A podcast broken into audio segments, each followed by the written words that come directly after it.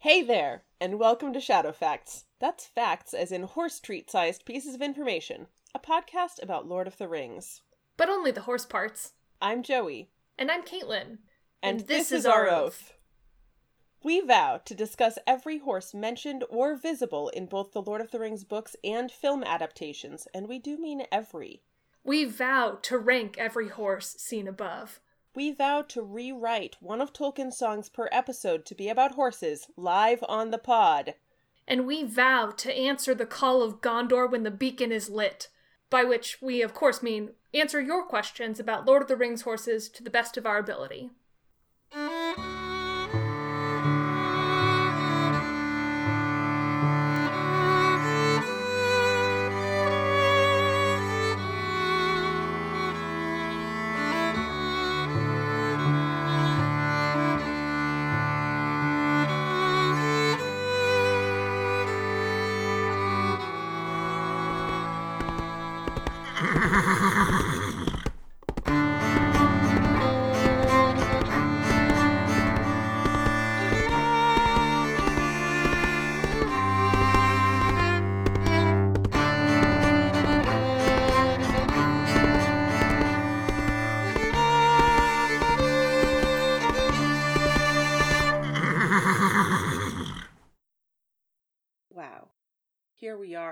Episode 9.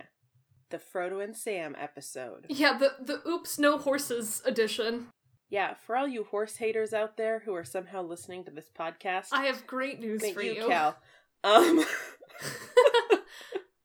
yeah, we just get Frodo and Sam all the way. And, like, a lot of, honestly, this is like, these are some of the scariest chapters yeah, there's some shit so here. far. I will say there is no horse on screen throughout these chapters of the book that we're reading, which are uh, chapter one through seven, chapter one through six of book four. But there are um, more references to horses than I would have expected, given that we don't see any horses. Yeah. There's there's a Um, few peppered in there. Yes, chapters one through six of book four. And in the movie, this is all like interspersed with all of the other stuff. So we've seen it all movie wise already um, Mhm. and talked about a lot of it. But now we're going to talk about the book stuff and pull in movie moments as needed. There's a lot here. A lot happens. Yeah. What is your first thing? So we start in, in in the books. This is the first time that we see Sam and Frodo in Two Towers, and it starts off with them just having left the company and kind of making their way through Emin Muil and struggling with it. Uh, the first thing I have marked is just a page or two in. They're getting lost and feeling very intimidated by their surroundings Mhm. and I just thought this was such a great moment of uh of description by J.R.R.T. Mhm. It says if they halted and stood still listening, they heard no more, nothing but the wind sighing over the edges of the stone. Yet even that reminded them of breath softly hissing through sharp teeth. Mm-hmm.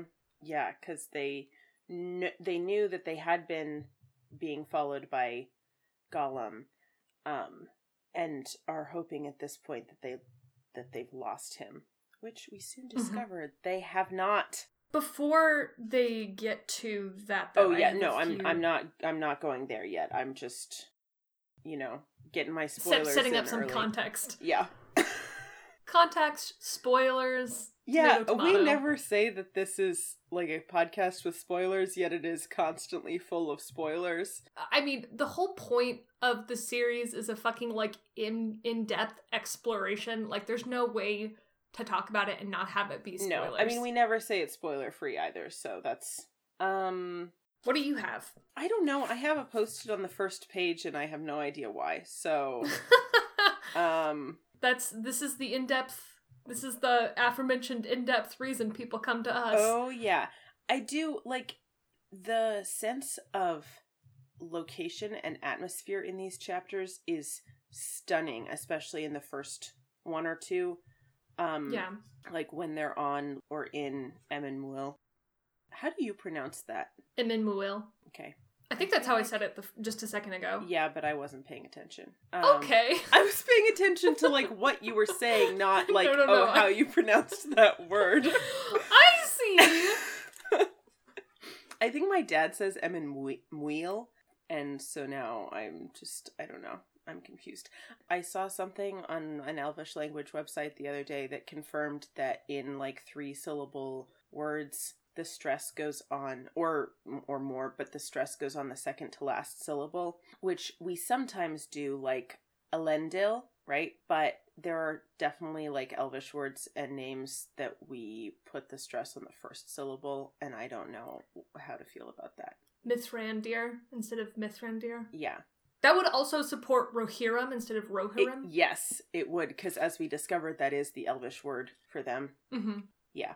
Yeah, just a language note that I will attempt to follow, but we'll see. Okay. The first thing that I definitely have is when they are finally going to descend from Yeah, this thing that they're on. um, yeah. and um Sam is like, I'm going first, even though he's terrified of heights. Um and yeah. and Frodo's like, wait, what like why have you changed your mind? And he says, I haven't changed my mind, but it's only sense. Put the one lowest as is most likely to slip. I don't want to come down on top of you and knock you off. No sense in killing two with one fall. And then before Sam. Before Frodo could stop him, he sat down, swung his legs over the brink, and twisted round, scrabbling with his toes for a foothold. It is doubtful if he ever did anything braver in cold blood or more unwise. And then an important moment. Yes. No, no, Sam, you old ass, said Frodo.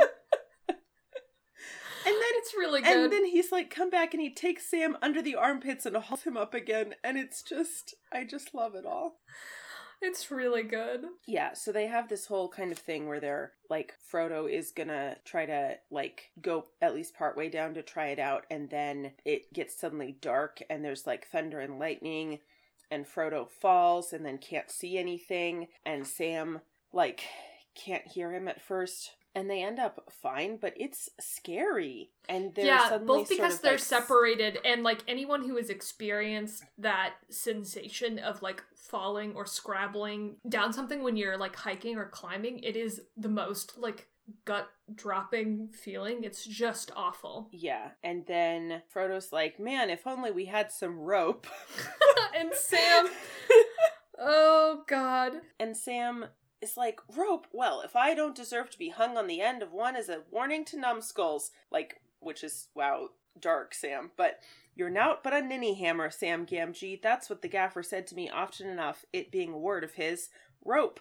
But it's, again, like, we get so many of these, and I hadn't realized before this reread, but, like, Sam has internalized so much of this stuff like from the gaffer just telling him that he was like a useless idiot his whole life and it makes me sad Yeah, it's not because we don't really see their relationship on screen. Like I'm Mhm. unsure how much of it is like like good-hearted familial teasing and how much of it is actually like you are worthless. But he certainly has yeah, internalized some of that Yeah. like you're i kind um, of you're a suspect fool. that it's partway in between that it's not like you know that the gaffer probably does love sam and show him love in the ways that he knows how to but is kind of like a hard man in in some of those ways you know Yeah, well, and there there's a moment later in these chapters where Sam talks about like desperately wishing that he could like speak to his gaffer again, even if it's only for him to call him a name. yeah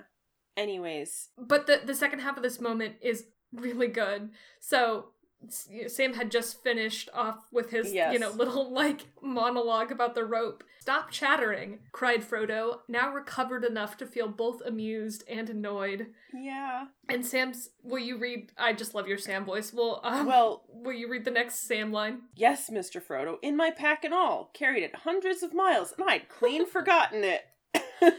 It's so funny to me, both because like we talked in fellowship about how much that rope is set up. Like how many times does Sam talk about the rope and he's so excited about the elvish rope? Yeah, and then, and then it's when they need it, it's totally out of his mind. It's been in the bottom of his pack. Yeah. He says, um, better luck if I'd thought of it sooner. Maybe you remember them putting the ropes in the boats as we started off in the Elvish country. I took a fancy to it, and I stowed a coil in my pack years ago, it seems. It may be a help in many needs, he said. Haldir, or one of those folk, and he spoke right. oh, Sam. It's great. Anyways, and then they. That we get a our, our first horse reference here too. Oh yeah, wait. Um, where is that? Um, it's for me. It's on page five ninety five. It's on the same page as that quote that you just read, and he Okay. Mm-hmm. spoke right. A few a few down in the graph that starts with that, he stood up and went to the bottom of the gully again. Oh yeah, yeah. Um, and it's Frodo like looking out over the landscape, and he sees lowering in the mountains and gathering its great spires. It rolled on slowly over Gondor and the skirts of Rohan until far away the riders on the plain saw its black towers moving behind the sun. Yeah, yeah. So we get this little sort of shot over to the like. Oh, meanwhile, the other people in this fellowship. Yeah, and that's a really interesting- the same like phenomenon from a different spot. Yeah, which I love. There's several moments that we're going to talk about throughout the section, but like in the first half of the book, like we never get the bird's eye view of what Sam and Frodo are doing. We get their companions worrying about them and wondering what they're up to. Mhm. But here in this section, now that we've already read the other side of the story several times, JRT like explicitly pulls back the camera and shows you what's happening at the same time, which Yeah. I really love as this way to like tie the two narratives together. Yeah, it's cool. So they like you know tie the rope and let one of them down. Uh, But then, so then the problem is, which happens in the movie too, is they're both Right. they're both standing at the bottom with the rope still attached up top, and Sam says, Ninny hammers, he said. Noodles, my beautiful rope. There it is, tied to a stump, and we're at the bottom. Just as nice a little stair for that slinking Gollum as we could leave. Better put up a signpost to say which way we've gone. I thought it seemed a bit too easy. "Gonna start saying noodles as a curse." noodles. And then Frodo's like, Yeah, there's no way around that. Climb up and untie it and let yourself down if you want to. And Sam is like, No, I can't think of how that would work. but he's, you know, sad to leave it. And then he gives it like one last pull as a farewell, and it comes loose and slithered down. And Frodo blames Sam's knots. And, Sa- and And- Sam falls over about it too because he gave a good yank on the Oh, rope, yeah, and and, he then just- it came loose, and he just. It's really good. Yeah, and Sam is like, I may not be much good at climbing, Mr. Frodo, but I do know something about rope and about knots. Um, and Frodo just like cannot get it through his head that maybe elvish rope is a little bit magic. Which is so weird because Frodo is the one who is like much more knowledgeable about elves, and at this point, Yeah. like both of them have experienced like the like inherent magic of the elves firsthand, and Frodo is like must be a logical explanation. Yeah, and Sam says, Have it your own way, Mr. Frodo, but I think the rope came off itself when I called. Because Sam, you know, knows. He pays attention and he trusts the evidence. Yeah, Sam Sam can see what's before his little nose. Yeah. And then so after they get the rope down, this is really brief, but I did think this was um a sweet little moment. So they've been having a bad time and this is a moment of things going their way. They get down safely and they get the rope back. Yeah. Both so Sam can have his elvish rope and they hope so that Gollum won't be able to follow Mhm. them. Mm-hmm. And then the moon the moon comes out and they have this little moment of looking at the moon. Frodo says night will be on us soon. How beautiful the stars are and the moon. And Sam says, They do cheer the heart, don't they? said Sam, looking up. Elvish they are somehow. Yeah, I love that. And then they refer to the moon as a he again, which is Yes. you fucking gender fools. It- right. Um, Nicole actually emailed me about this back when we first talked about it and said that Mm. there's, and I'm going to butcher this now because I'm not looking at her email, but basically there's sort of like mythology, you know, in universe mythology about the sun being a woman and the moon being a man or maybe the moon is the man's chariot and the sun I don't know. Anyways, but the man is like doing all this wild shit to try to like get her attention and that's why the moon like goes through phases. That's fine and all. I, like there, there's room in the world for many different mythologies, Yeah. but the sun and the moon are girlfriends, and anything other than that is incorrect. I'm sorry. Yeah. Yeah, and then they see um, you know, Frodo tells Sam to sleep and is on watch and then he sees Gollum climbing down the cliff, just like down the face of a sheer precipice, Yeah, and it's kind of terrifying. And then Sam is like, "Well, I'm sick of him. He's come once too often for me, and I'm going to have a word with him if I can." And they kind of sneak up and wait until he's down, and then Sam. Oh no, they don't wait until he's down. But Gollum, Gollum. no, they pretend to. They they do a very tricksy thing. What do they do? What tricksy thing do they do? Oh no, I'm thinking of. I thought they were doing the thing where they were pretending. to Oh no, sleep. that's that's, But that's after they've interacted later. with him. Yeah. Um in a little bit. No, he Yeah. Gollum falls because the cliff is slightly undercut. And Sam jumps Sam, him. Sam jumps on top of him and even then like Gollum like gets his teeth into Sam's shoulders and yeah. um and it's only because Frodo like draws sting and jumps out that Gollum lets go. Yeah, and then there's so there's an interesting moment Yeah. here too. So uh Sam wants to tie up Gollum and just leave Mhm. leave him in the wilderness. And Frodo is basically saying, you know, we can't we can't kill him like that. Like if we're going to kill him, we need to kill him outright. Yeah. Like that's not merciful and I don't think we should kill him at all. And then Frodo kind of has a flashback. It seemed to Frodo then that he heard, quite plainly but far off, voices out of the past. What a pity Bilbo did not stab the vile creature when he had a chance. Pity? It was pity that stayed his hand. Pity and mercy not to strike without need. I do not feel any pity for Gollum. He deserves death. Deserves death? I dare say he does. Many that live deserve death, and some that die deserve life. Can you give that to them? Then be not too eager to deal out death in the name of justice, fearing for your own safety. Even the wise cannot see all ends. Which is obviously the conversation that Gandalf and Frodo had in Moria when they kind of first experience Gollum. And I love that it's not just, you know, Frodo like remembering Gandalf didn't want him to kill Gollum. I love how explicit it is, like revisiting this conversation with like someone he loves who is no Yeah. longer here Yeah. and it's interesting because we don't see we don't see that elsewhere in the stories yet we we haven't like the explicit revisiting of a Yeah. conversation like that Yeah. so it, it's decided that They'll they'll take Gollum with them. yeah yeah and they have kind of a conversation they they talk to him and kind of make more explicit answers to their questions about like who he is and where they're going and like how he's Yeah. involved And we get kind of the first moment here where Frodo exhibits kind of a, a new sense of authority, and Sam is surprised by it because uh, Gollum has said, And where are they going in these cold, hard lands? We wonders. Yes, we wonders. And Sam, you know, there's some stuff, and he says, All the same, he was amazed at Frodo's reply, which is that Frodo looks straight into Gollum's eyes and says, You know that, or you guess well enough, Smeagol he said quietly and sternly.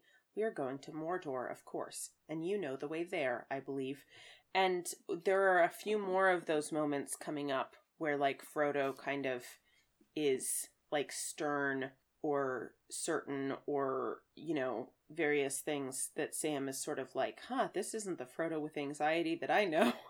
Yeah, yeah, there's interesting characterization going on here. There's also there's a Gollum moment here that happens that I found surprising.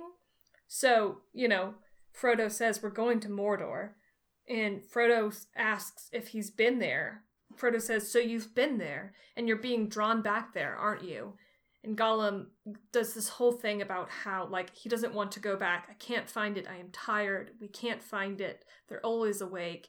He's, you know, alluding to his mistreatment while in Mordor. But he got up and clenched his long hand into a bony, fleshless knot, shaking it toward the east. We won't, he cried. Not for you. Then he collapsed again. Um, which is a, a moment of like Gollum's agency coming through in a yeah, way that we really get a lot more of like Smeagol and like what is really kind of going on there um in these chapters. Yeah. Well, and it and in a much less cartoonish way than the portrayal happens yes. in the movie. Yeah. Um and I mean it's obvious like he had gone to Mordor by accident he says but we won't go back and it becomes clear that like basically he was commanded while there to find the ring and bring it back.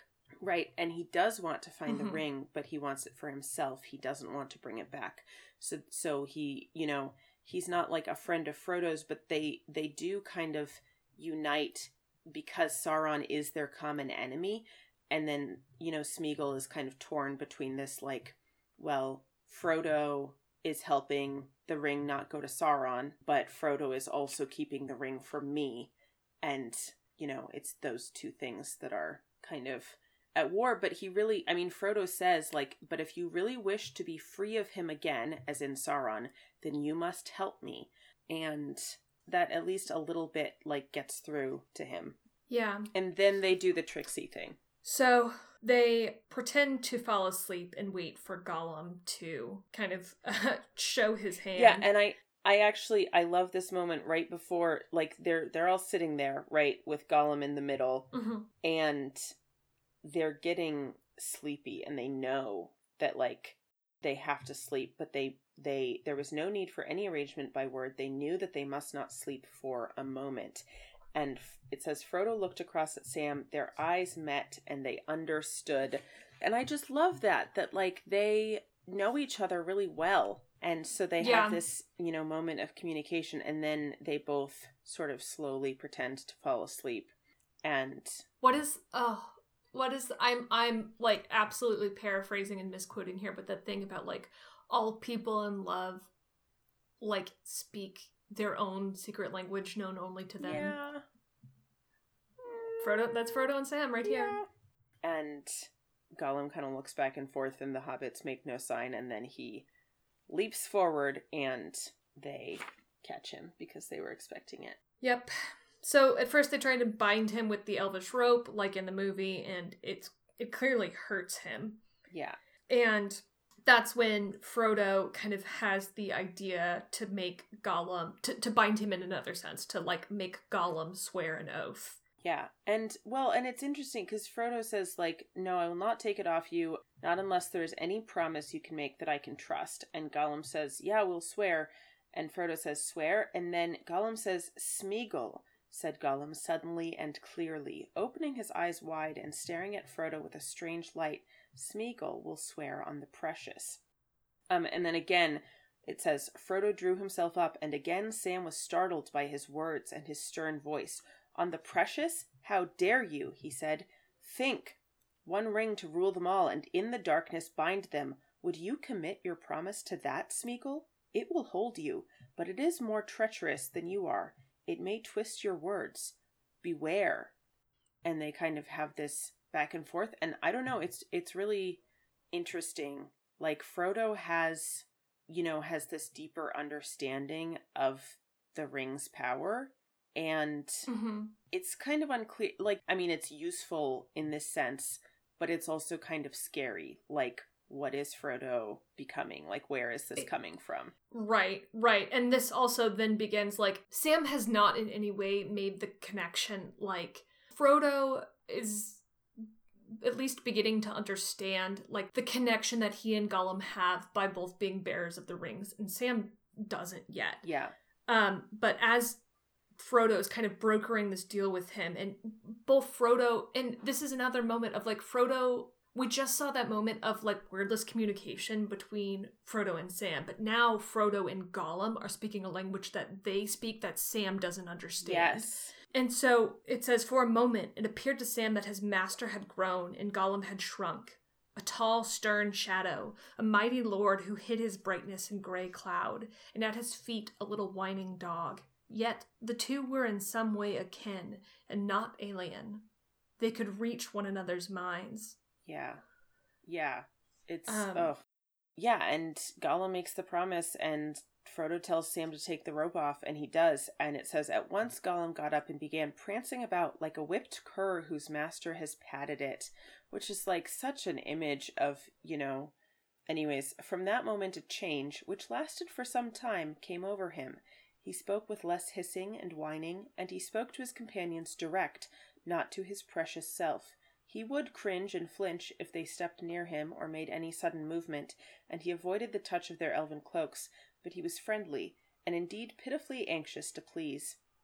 I think in the movie it's a lot less clear like what of of Gollum's sort of like friendliness is real and what is artifice, and I feel like we get a little more of an inside look in the book. Like Mm-hmm.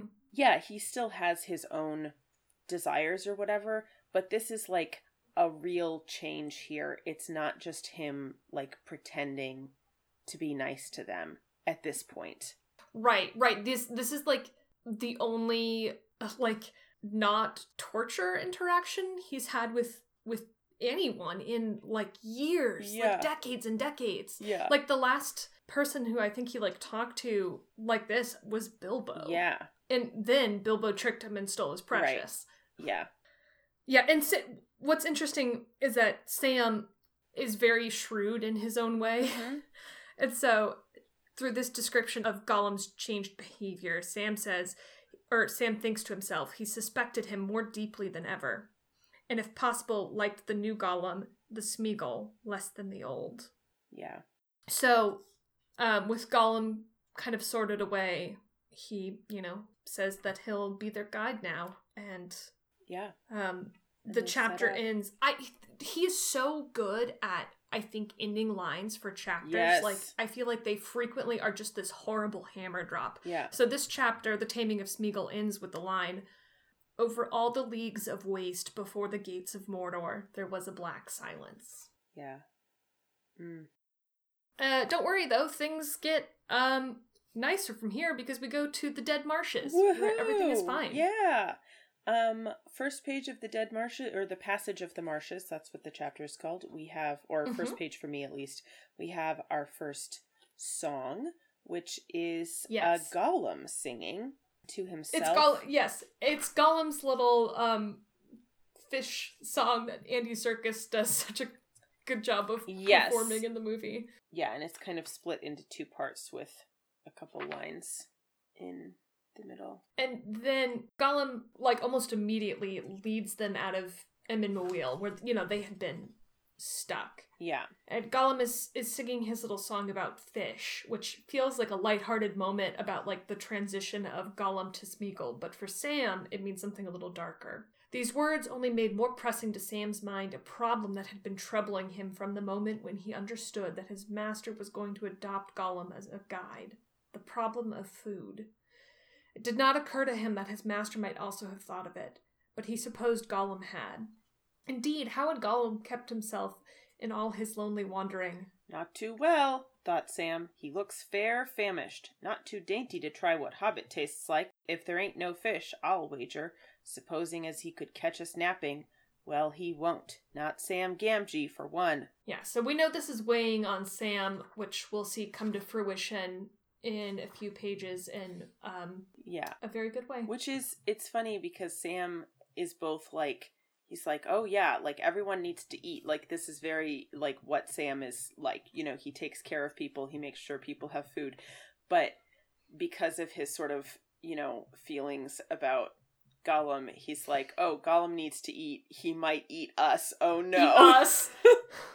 I mean, to be fair, Gollum literally bit him like yes hours it's- ago. it's true it's true um and they do they talk about food and it says at the word hungry a greenish light was kindled in gollum's pale eyes and they seemed to protrude further than ever from his thin sickly face for a moment he relapsed into his old gollum manner and throughout the next few chapters this light in his eyes is part of the indicator of kind of what mode he's in that like the Mhm. green light is is the gollum light and the pale like white light or whatever is his his more yes, um, him being more in himself as Smeagol. Yeah, Yeah, so- they try so to the- him the boys are- He doesn't like it. Sorry, go ahead. Oh, oh, I was just going to talk about the same moment. Yeah. In a Gollum is relatable moment, he asks them what they're eating and asks, "Is it crunchable? Is it tasty?" Which I really like because those are like two of my most important uh, like variables about food. Uh huh. Um, and he obviously he can't eat the lembas for the same reason that the elf rope irritated him. Yeah, and then he goes. He at some point. Oh, but that does end with a moment of like Frodo being so like hopeful Oh, about yeah. Gollum. He says, "I'm sorry," said Frodo, "but I can't help you. I'm afraid. I think this food would do you good if you would try it, but perhaps you can't even try it. Not yet, anyway." Yeah, that like Frodo sees can sort of predict like a path of I mean redemption basically, like rehabilitation Yeah. something and that over time he could get to a point where, you know, he is sort of closer to the light than the dark basically. Mm-hmm. Yeah. But yeah. Yeah, it- which is interesting because we talk so much about Sam as being a character who like has to believe in the possibility of the future. Mhm. And like this moment is both about like Frodo seeing himself in Gollum, but I also like to believe that like because Frodo is much less sanguine about the future than Sam is. Like yeah. he doesn't believe. We'll get to this conversation, but like he doesn't necessarily believe that they're coming back. Yeah. And so I specifically read this as a moment of like Sam rubbing off on Frodo and like having an effect on him. Yeah. So the hobbits eat their lembas. Just a nice little moment. Sam, it's interesting that like food is such the like point of contention between Gollum and Sam, Yeah. but they're eating, and Sam thinks, but he did not feel comfortable. Gollum watched every morsel from hand to mouth, like an expectant dog by a diner's chair. Which is a little funny, but also a little like a good way of describing this kind of rising tension within the group. Yeah. Um anyways, there's a night where Sam is supposed to be keeping watch and he falls asleep. Um Yeah. and he did, you know, he makes sure that Gollum is soundly asleep before he like sits down beside Frodo, but I don't think he intended to sleep fully or at least No, not as long as he didn't. and he yeah. Well, he and Frodo are supposed to take turns. Right. Yes. But instead, Yeah, he wakes up and it's like dark again. Basically, he just like slept through like all the daylight and Gollum is not where he left him. And he says something and and Gollum responds actually and is like not far, not far. Um he's like up on the rocks and says Smeagol is hungry, be back soon. And Sam shouts after him and Frodo wakes up and um and Sam is kind of like feeling, you know, bad about it and and and Frodo says oh, Frodo made light of it when he learned that they had slept soundly for hours with Gollum, and very hungry Gollum too, loose beside them. Don't think of any of your gaffer's hard names, he said. You were worn out, and it has turned out well. We are now both rested, and we have a hard road ahead, the worst road of all. And I just, like, A, like, Frodo knows Sam well enough to know that Sam is, like, going into, like, beating himself up mode. literally the first thing Sam says when he like it says you know he wakes up and he leaps to his feet. Um, he says various reproachful names for himself came to Sam's mind, drawn from the gaffer's large paternal word hoard. Yeah. Like yeah, Frodo Frodo knows Sam, yeah. And and then It's this moment. really sweet. Oh God, yeah, So Sam, do you want to read the Sam yeah. Starting from about the food? where? Uh, about the food," said Sam. "How long is it going to take us to do this job? And when it's done, what are we going to do then?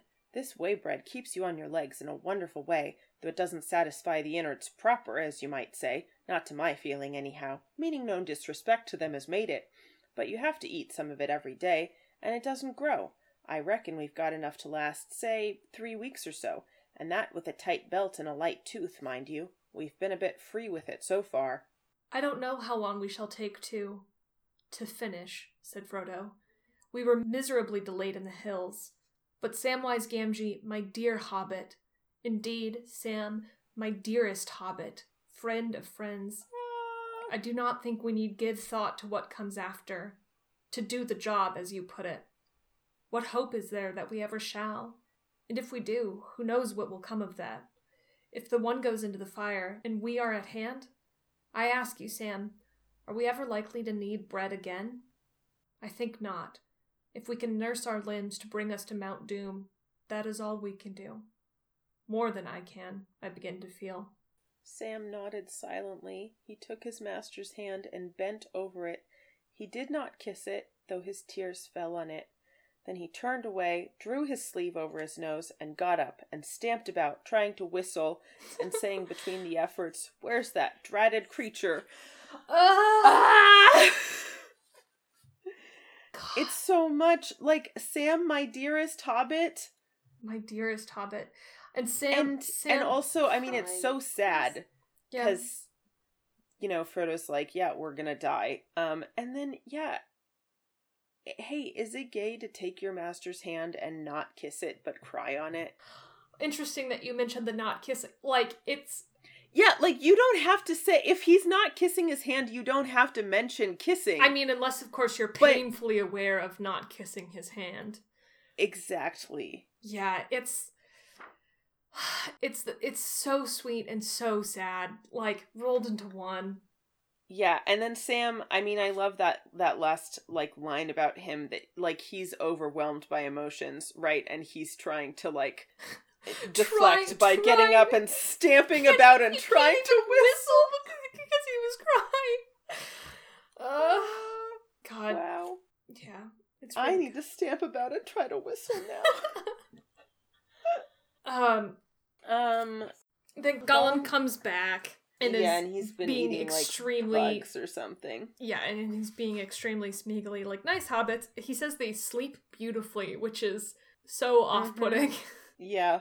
um, and they they start walking again, and they have pretty much passed out of the like horrible stony passages of Muil now, and down into the the wide fens and the mires. Yeah, I uh am jumping forward a few pages if that's okay. I mean, yeah, I also if don't... there's anything specific, but I don't want to fall into just like giving a play by play. No, no, no. I also don't have anything until it's they realize it's the dead marshes. Hmm. I don't know where that is. For me, it's on page six thirteen. They're walking through the marshes. Oh yeah, yeah, yeah. And the um, they start realizing there's all these strange lights in the marshes. Yeah, because as it gets dark, the lights appear. And I, I do want to read this just because I think it's such effective, like mm-hmm. horror. Hurrying forward yeah. again, Sam tripped, catching his foot in some old root or tussock. He fell and came heavily on his hands, which sank deep into sticky ooze, so that his face was brought close to the surface of the dark mere. There was a faint hiss, a noisome smell went up. The lights flickered and danced and swirled. For a moment, the water below him looked like some window, glazed with grimy glass, through which he was peering. Wrenching his hands out of the bog, he sprang back with a cry. There are dead things, dead faces in the water, he said with horror. Dead faces! Gollum laughed. The dead marshes, yes, yes, that is their name, he cackled. You should not look in when the candles are lit.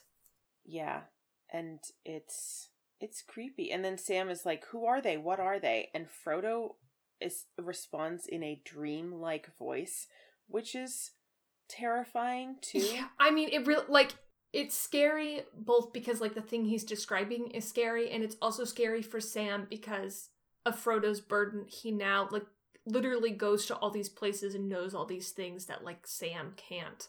Yeah, or like Sam is responding like like a normal person, uh, like a being of the physical world who, you know, and Frodo says, "I don't know, but I have seen them too in the pools when the candles were lit." And is like not not reacting. Like he might be afraid but he's like calm about it which i think is terrifying. Yeah because it's almost like he's not himself he's i mean he's a vessel. Yeah yeah. Um, I do want to read the rest of this Frodo description just because oh, yeah. I think it's scary. I have seen them too, in the pools where the candles are lit. They lie in all the pools, pale faces, deep, deep under the dark water. I saw them, grim faces and evil and noble faces and sad. Many faces fair and proud, and weeds in their silver hair, but all foul, all rotting, all dead a fell light is in them. Um, Yeah. Gollum explains that there was a great battle long ago, uh, like before Smeagol was even born, um, and that the marshes like swallowed up all the graves from that. well, is the is the implication that this is this is the battle of like the the battle in front of the Black Gates, or is it a different Um, battle? I I like I- I'm not sure lore wise because I thought for a I moment that maybe it was like the battle of on the plains of Dagorlad, but maybe not. I'm not sure. No, I think it is. I think it's the battle Yeah. where like Isildur takes the ring. Mm-hmm. And then Gollum says, uh, just to cap it off, Sam asks, "Can we can we get on and get away?"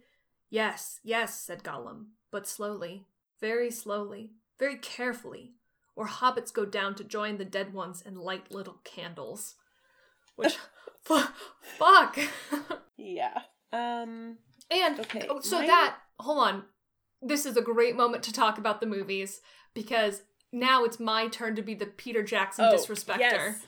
Which Be is the that Peter Jackson complainer. every the disrespecter here, TBH. Every Okay. time he does an underwater scene, he just shouldn't. Like this is terrifying Yeah. enough. Like if they had repeated this dialogue and you saw all those faces under the water, that would already be very scary. It does Mm-hmm. Yeah. not I did not need the scene of like Frodo fucking like T posing into the water and then being like attacked by wights under the water. Like that that spectacle does not actually make it more scary. Yeah. Yeah. Okay, Subtlety, Peter Jackson. Subtlety. nuance. Learn it. And just please, the takeaway really is like no underwater scenes. Like please. Yeah. Um. Okay. There's a Nazgul that flies across. Um. That's Yeah. And um, it doesn't go great. Scary. Um. And it. This is actually so. After it sort of passes, it says Frodo and Sam got up, rubbing their eyes like children wakened from an evil dream to find the familiar night still over the world. But Gollum lay on the ground as if he had been stunned. They roused him with difficulty, and for some time he would not lift his face, but knelt forward on his elbows, covering the back of his head with his large flat hands. Wraiths, he wailed, wraiths on wings! The precious is their master. They see everything, everything. Nothing can hide from them. Curse the white face, that's the moon. And they tell him everything. He sees, he knows, and then he makes Gollum noises for the first time in a bit. Um, and it says from that time on, Sam thought that he sensed a change in Gollum again. He was more fawning and would be friendly, but Sam surprised some strange looks in his eyes at times, especially towards Frodo, and he went back more and more into his old manner of speaking. So Gollum is clearly undergone some change, and Frodo is also undergoing a change at the same time, which makes this so um effective. Yeah. Um, because Frodo is like pulling into his own i- experiences, so like Sam is kind of left alone. Yeah, Um, and I- yeah, like the- Frodo is hardly talking, and just Yeah. looks exhausted, and is like going slower and slower, like Yeah. carrying the weight of the ring. Yeah, and the description of it is so good. In fact, with every step towards the gates of Mordor, Frodo felt the ring on its chain about his neck grow more burdensome. He was now beginning to feel it as an actual weight dragging him earthwards. But far more, he was troubled by the eye, so he called it to himself. It was that more than the drag of the ring that made him cower and stoop as he walked. The eye, that horrible growing sense of a hostile will that strove with great power to pierce all shadows of cloud and earth and flesh, and to see you, to pin you under its deadly gaze, naked, immovable, so thin, so frail and thin, the veils were become that still warded it off. Which, Yeah. fuck! Yeah, it's rough. And and it goes on to say Gollum probably felt something of the same sort, but what went on in his wretched heart between the pressure of the eye and the lust of the ring that was so near, and his groveling promise made half in the fear of cold iron, the hobbits did not guess. Frodo gave no thought to it. Sam's mind was occupied mostly with his master, hardly noticing the dark cloud that had fallen on his own heart. He put Frodo in front of him now. Yeah, and kept a watchful eye on every moment of his, supporting him if he stumbled and trying to encourage him with clumsy words. Sam is so out of his depth and he's just doing his best, but he also, like, he, eh, to a less extent, is being impacted by their proximity to Mordor and like the ring kind of in this relational dynamic and yeah. And none of them are like talking to each other and it's just oh it's rough.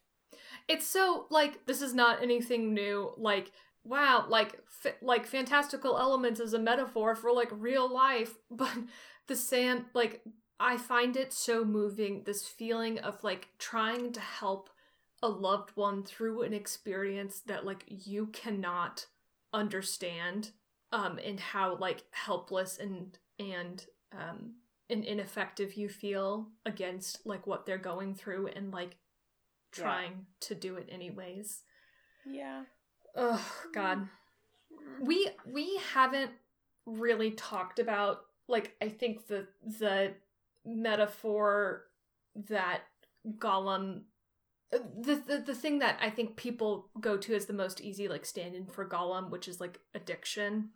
Um, do you want to talk about that at all, or do you want to? I I just had not even thought about that, which I don't know. I guess because I mean, there's certainly like a, there's alcoholism in my extended family, but addiction is not like a major thing that I have dealt with for myself or like my loved ones. Mm-hmm. Um, and so it's not the thing that like comes to mind for me often. Yeah, um, me me neither. Um, and which makes us not people necessarily qualified to talk to this no. about. But I think about like the like kind of the groveling, like people pleasing, like say anything in the moment, like nature of Gollum, and like um the like addiction stories that like we know from fiction. Yeah. Yeah, I mean I think that's certainly there. I have such um conflicted feelings about I mean even so much of like addiction treatment and Yeah, it's and it's really it's really complicated. And I yeah. Um but I kind of I mean I am going to be a therapist for real because I like have a job offer now. Yay. Um, but that's not a field that I have like worked in at all. Um, and I've, you know, read some research and stuff, but um, I, yeah, I don't know. I don't want to say too much because it's not something I have.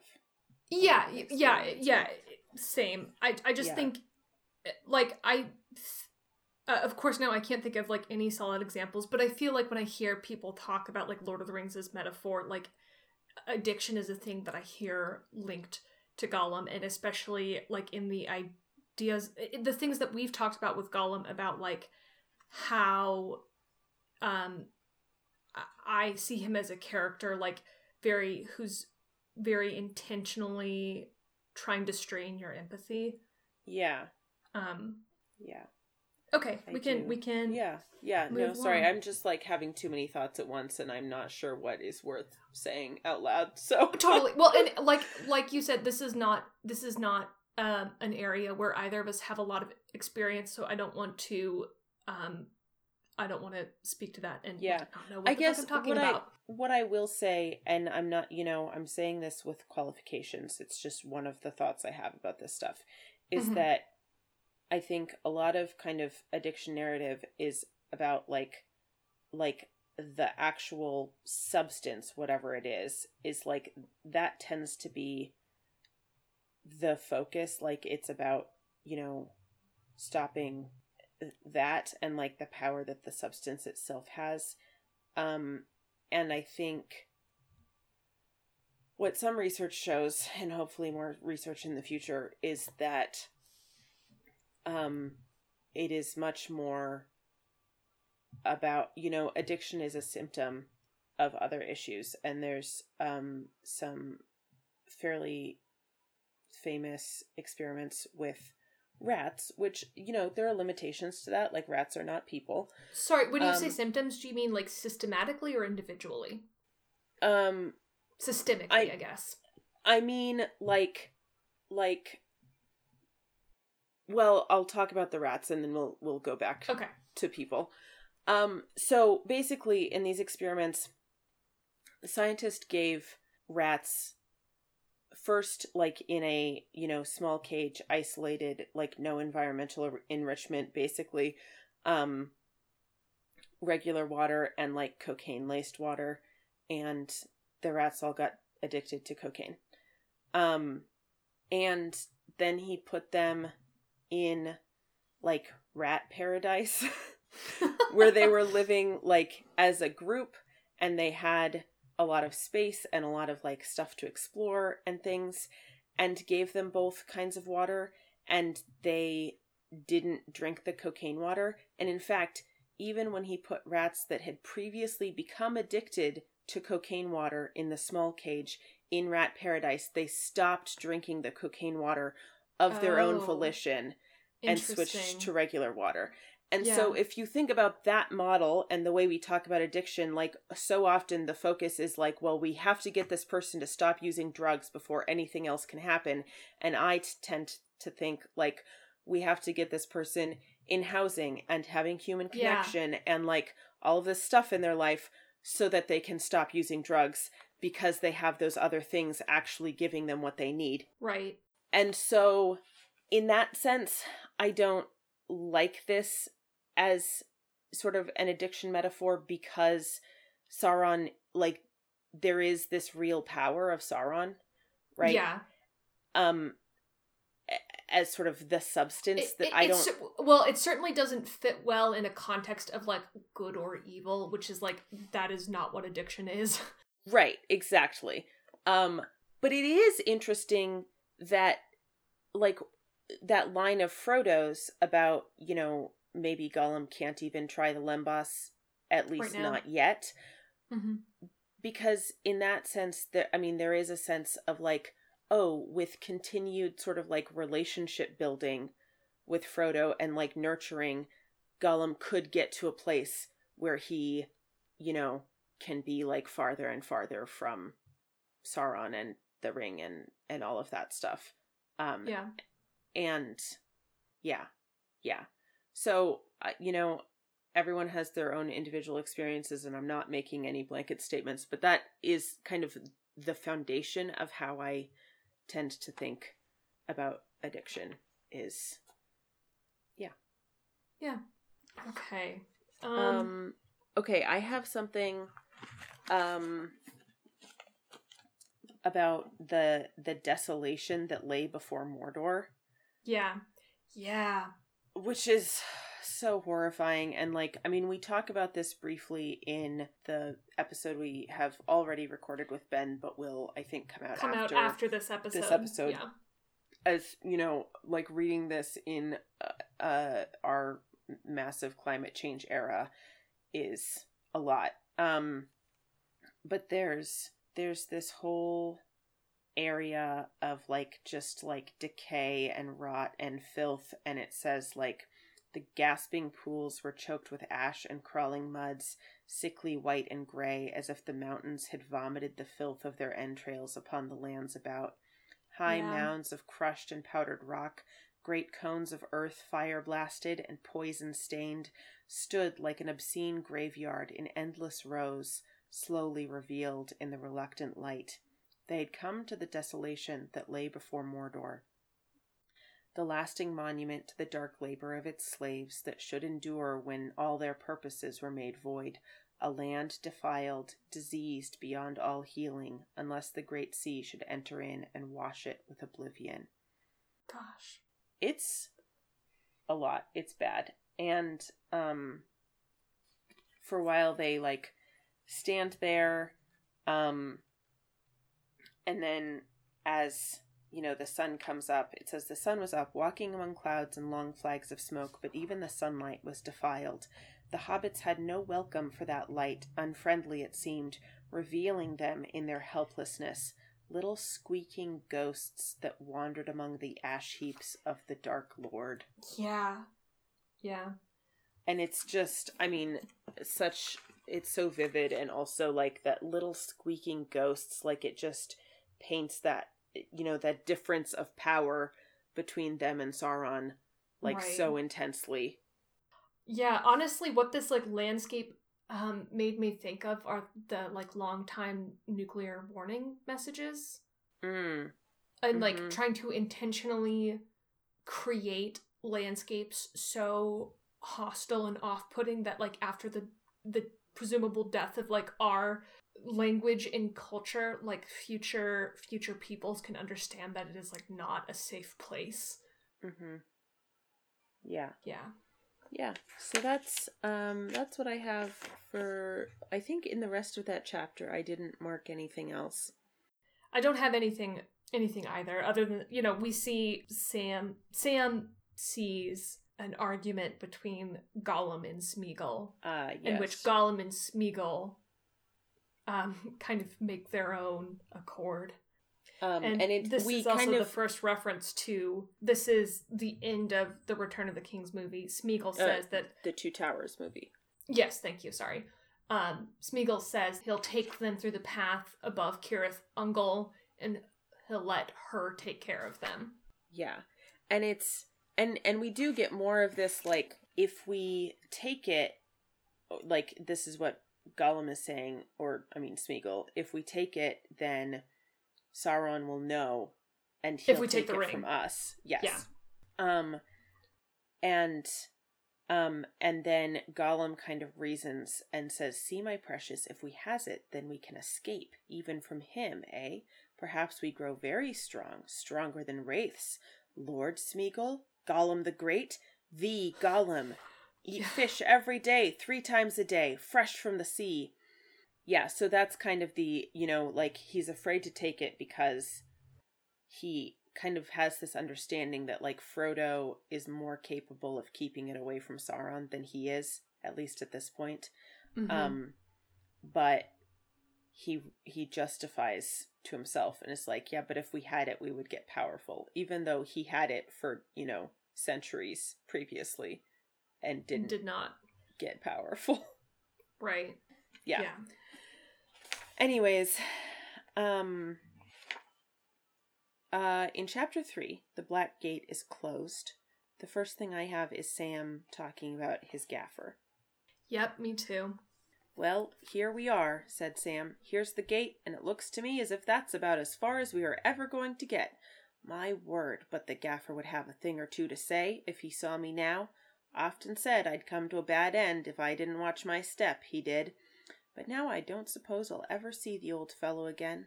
He'll miss his chance of I told ye so, Sam. More's the pity. He could go on telling me as long as he'd got breath if only I could see his old face again. But I'd have to get a wash first, or he wouldn't know me. Oh, Sam. Oh, Sam. Um, yeah, this is where they come to the gate and realize that they can't go in that way. And I also I marked this spot where Frodo is saying, I am commanded to go to the land of Mordor, and therefore I shall go. If there is only one way, then I must take it. What comes after must come. And Sam's response to that, which is Yeah. Sam said nothing. The look on Frodo's face was enough for him. He knew that words of his were useless. And after all, he never had any real hope in the affair from the beginning. But being a cheerful hobbit, he had not needed hope as long as despair could be postponed. Now they were come to the bitter end. But he had stuck to his master all the way. That was what he had chiefly come for, and he would still stick to him. And I just, that line about like he never had any real hope in the affair from the beginning, but being a cheerful hobbit, he had not needed hope as long as despair could be postponed. Like, he just has this sort of natural, you know, moment to moment, like, okayness.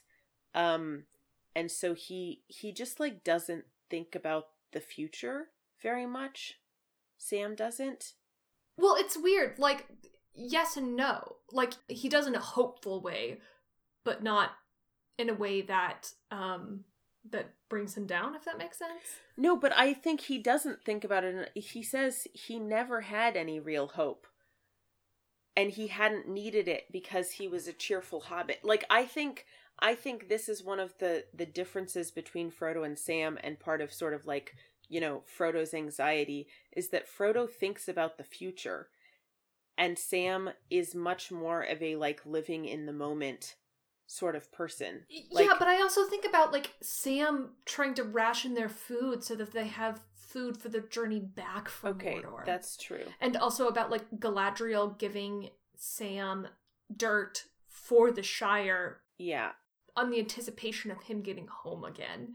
yeah. And like Sam is the one who like it, it's weird. It like he does think ahead, but like not in the way that Frodo does, where like Frodo like dwells and is like morose about it. Like Sam's is very Sam only looks to the future and hope. Like we also get in the scene like Sam complains about like there's nothing to eat, but he carried his cook pots all this way and a little thing of salt in case they found a nice chicken to roast. Like he Yeah. does look to the future, but it's the way that he and Frodo look to i- and feel about the future is very different. Like you're Yeah. absolutely right Yeah. about that. Yeah, I think maybe it's more that like Sam's uh, thoughts about the future are very colored by his present feelings and Mm. because he's sort of naturally cheerful like he says then that's he just imagines continuing to feel cheerful and things working out as as long as despair can be postponed right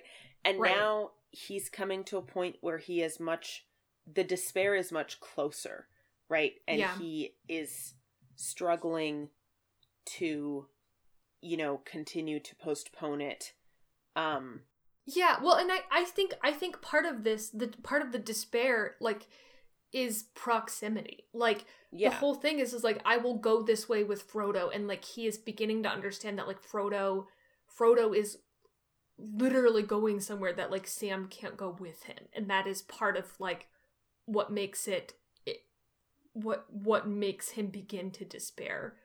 I Yeah. think. Yeah. Yeah, yeah, yeah. Uh the next thing I marked is uh, when we learned that Sam uh has nicknamed Smeagol and Gollum Slinker, and Stinker. and Stinker. Yeah, yeah. So they get they get to the gate. They realize it's impassable, and Smeagol offers them this other way. yeah. And Yeah. then And yeah, I mean, it is interesting because it says here Sam's guess was that the Smeagol and Gollum halves, or what in his own mind he called Slinker and Stinker, had made a truce and a temporary alliance. Neither wanted the enemy to get the ring. Both wished to keep Frodo from capture, and under their eye, as long as possible, at um at any rate as long as Stinker still had a chance of laying hands on his precious. Whether there really was another way into Mordor, Sam doubted. But it is I mean, I don't know. I guess it's interesting to me that we get like a clear indication that Sam like has a pretty good understanding of what's going on with Gollum at that point, which I don't like I don't think we get as much of in the film. You know, like the audience sees those um monologues slash dialogues um Gollum and Smeagol have uh but well, it, there's also there's a huge timing difference in the adaptation. Like that change does not happen Yeah. in Smeagol and Gollum until um after they're captured by Faramir's men. Right. Yes. Yeah. Um but yeah, I don't know. It just it just seems like Frodo I mean Sam is suspicious through the movie, but like it seems like Frodo and Sam have a much better grasp on like what is up with Gollum generally um in in the books. And maybe it's just because I'm a very words oriented person and so I understand things better when I'm reading them in words. And maybe people who watch the movie are like, "Oh yeah, it's right there," but I just don't pick up on that as much cuz I I don't know. I don't. Uh, Well, I I think Sam in the movies I read it much more as like Sam is still mistrustful, but is basically like acting upon the word of Frodo. Like Frodo Yeah. is like we have to trust him, and Sam is like okay, like I will. like I will follow I will follow your your plan like I, i'm following you and so like still has that but is kind of under the operational assumption uh, Yeah. uh, under frodo's operational assumption Yeah.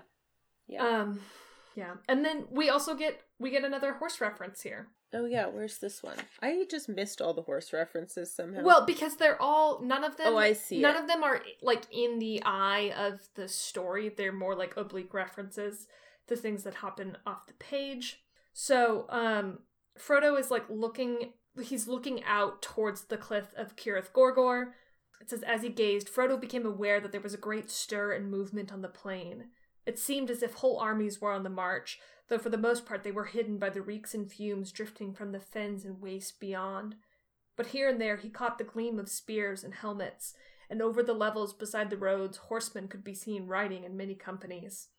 yeah. He remembered his vision from afar upon Amon Hen, so few days before that though it now seemed many years. Then he knew the hope that had for one wild moment stirred in his heart was vain. The trumpets had not rung in challenge but in greeting. yeah. This was no assault upon the Dark Lord by the men of Gondor, risen like avenging ghosts from the graves of valor long passed away. Um, and he realizes yeah. Yeah. that it's so, actually Sauron's like allies among men coming yeah, to for be a let into second the gate. he's like, "Oh, armies marching to fight Sauron," and then he's like, "Oh no, armies marching to help Sauron." yeah. Oops. Yikes. Yeah. Um, and uh, we have another moment of like Frodo kind of commanding Gollum Yeah. weirdly. Yeah. Do you want to? Um. Um, yeah, I'm trying. Let's see. Uh, so he says, he says, Smeagol, I will trust you once more. Indeed, it seems that I must do so, and that it is my fate to receive help from you where I least looked for it, and your fate to help me, whom you long pursued with evil purpose. So far, you have deserved well of me and have kept your promise truly. Truly, I say and mean, for twice now we have been in your power, and you have done no harm to us, nor have you tried to take from me what you once sought. May the third time prove the best. But I warn you, Smeagol, you are in danger. And Gollum is like, Oh, yeah, dreadful danger.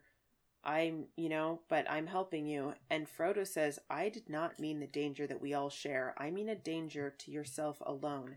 You swore a promise by what you call the precious. Remember that. It will hold you to it, but it will seek a way to twist it to your own undoing. Already you are being twisted. You revealed yourself to me just now, foolishly. Give it back to Smeagol, you said. Do not say that again. Do not let that thought grow in you. You will never get it back, but the desire of it may betray you to a bitter end.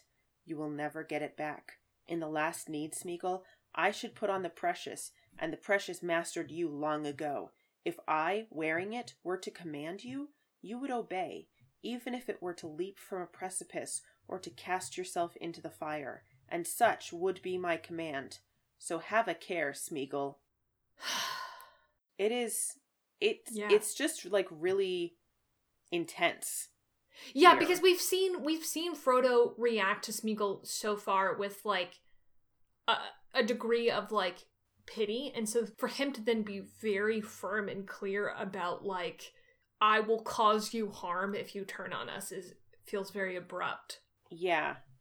It's interesting. And also, I mean, it's like again, like Frodo is gaining this understanding of the power of the ring that like when he talks like that, like he doesn't sound like a hobbit anymore.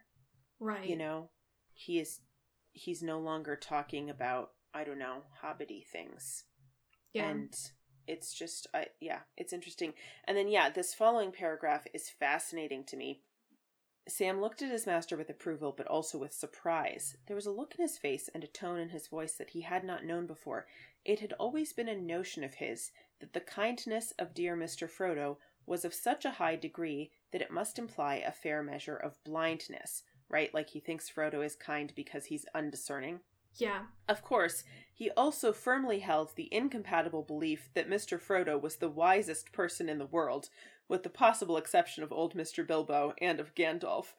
Um, which I just it's very cute. Um Gollum, in his own way, and with much more excuse, as his acquaintance was much briefer, may have made a similar mistake, confusing kindness and blindness. At any rate, this speech abashed and terrified him. Yeah, and it's just I don't know. It's very interesting. They are both like, "Oh, Frodo is kind," so The- yeah, that emp- not- empathy um, equals like being naive, which is yes, very much not the case. Yeah. Yeah. What's your next thing? Mine is a few pages. Uh, yes, mine is Yeah. also a few pages. Um, uh, the next thing I have is when Frodo and Gollum are talking about Gollum's escape from Mordor. So they're asking about like how Gollum has been into Mordor before, and Frodo specifically talks about like Aragorn having encountered Gollum in the past. Um, and Gollum insists, like, so Frodo is implying that he was like intentionally loosed from Mordor to find Mhm. the ring, and Gollum is like, he lied on me. Yes, he did. I did escape, up on my own poor self. Indeed, I was told to seek for the precious, and I have searched and searched. Of course, I have, but not for the black one. The precious was ours. It was mine, I tell you. I did escape. And then Frodo felt a strange certainty that in this matter Gollum was for once not so far from the truth as might be suspected, that he had found a way out of Mordor, and at least believed that it was by his own cunning. Um, Yeah. but Frodo also has the thought at the same time. Frodo did not forget the wiles of the enemy. The escape may have been allowed or arranged and well known in the Dark Tower. Yeah. Yeah, cuz basically they're, you know, Gollum has promised them this secret way in and they're trying to figure out if it will actually be secret or if it's like a way that Sauron is extremely aware of already. Right. And then, so he, Gollum, this is all about like Gollum trying to convince them to take Cirith Ungol. And then here's another one of those moments of like kind of interesting, like pulling back to the wider scale that we only really Mhm. see for the first time in this book. Um, Aragorn could have told them that name and its significance. This is of Cirith Ungol. Gandalf Yeah. would have warned them, but they were alone, and Aragorn was far away and Gandalf stood amid the ruin of Isengard and strove with Saruman, delayed by treason. Yet, even as he spoke his last words to Saruman, and the Palantir crashed in fire upon the steps of Orthanc, his thought was ever upon Frodo and Samwise. Over the long leagues, his mind sought for them in hope and pity. Yeah. Yeah. Um for those of you who don't know, Ungol literally means spider. So that's sinister. Yeah, and then so Frodo Frodo is still in this whole thing Frodo is still kind of like debating his choice. And then this is so um ouchy. So he's talking about like he, he's musing to himself about like how he is the person least suited to this task and like least suited to be able to make these decisions about what way to go because he doesn't know enough about the world. Like he's not wise enough. Mhm. Um, and he says, but he had taken it on himself in his own sitting room in the far off spring of another year, so remote that it was now like a chapter in a story of the world's youth, when the trees of silver and gold were still in bloom. This was an evil choice. Which way should he choose? And if both led to terror and death, what good lay in choice? Yeah. Oh, it's rough. Yeah. And then very briefly we have one more horse reference and then back to the the the Oliphaunt poem. Uh yeah. Um the Nazgul like buzz past them again on a wraith. And they're describing the feelings that Frodo and Sam are feeling. Uh yeah. Uh, the same warning fear was on him as he had felt in the presence of the Black Riders, the helpless horror that had come with the cry in the wind and the shadow on the moon. yeah. Um All around a bad time. yeah. And Sam says, and if they are black riders, same as before, then they can't see much by daylight, can they? No, perhaps not, said Frodo, but their steeds could see, and these winged creatures that they ride on now, they can probably see more than any other creature. They're like great carrion birds. Yeah. Everyone's having a good time on this Oh, terrible yeah. road trip. Um okay, and then they see these people passing um more allies of Mordor. Um And it should I mean, we we have talked about this before, but like the description of these people is yes. racist. And, And I mean, bad. you know, Peter Jackson really leans into that in the film. Um I Yeah, he think sure you does. know you could be less that way based on this description, but um it is. Um, you know, there are things, black eyes and long black hair, and you know, descriptions of jewelry and shield shapes and various things. Um, you know, Tolkien talked about like he. I mean, I'm not. You know, I'm not gonna defend Tolkien fully here, but I do think it's important to like I think it's important to have a nuanced view because I think we, you know, can call out racism more effectively that way than just like painting something really, mm-hmm. I don't mm-hmm. know, um uh broadly, but Tolkien talked about, you know, making the orcs and other sort of like enemy races things that his target audience, white English people, would find less attractive because it was foreign to them. And so I do like I think that's racist. I also think it was like that Tolkien was probably I don't know, that he was not so much saying like oh all of these other races are in real life evil and bad as saying the people who are reading this book are going to like most relate to the protagonists looking like them and the enemies looking different and foreign, which is problematic, but I think a slightly different than uh, some authors might be doing. You know, I mean, am I making sense? Uh, yeah, I mean, th- there is an interesting thread there because I remember there's the quote where like um in the movies it's um uh, a Haradrim soldier gets shot in the body yes like, comes yes. right into the and and he's talking about like Faramir is talking about the enemy soldier and is like I wonder like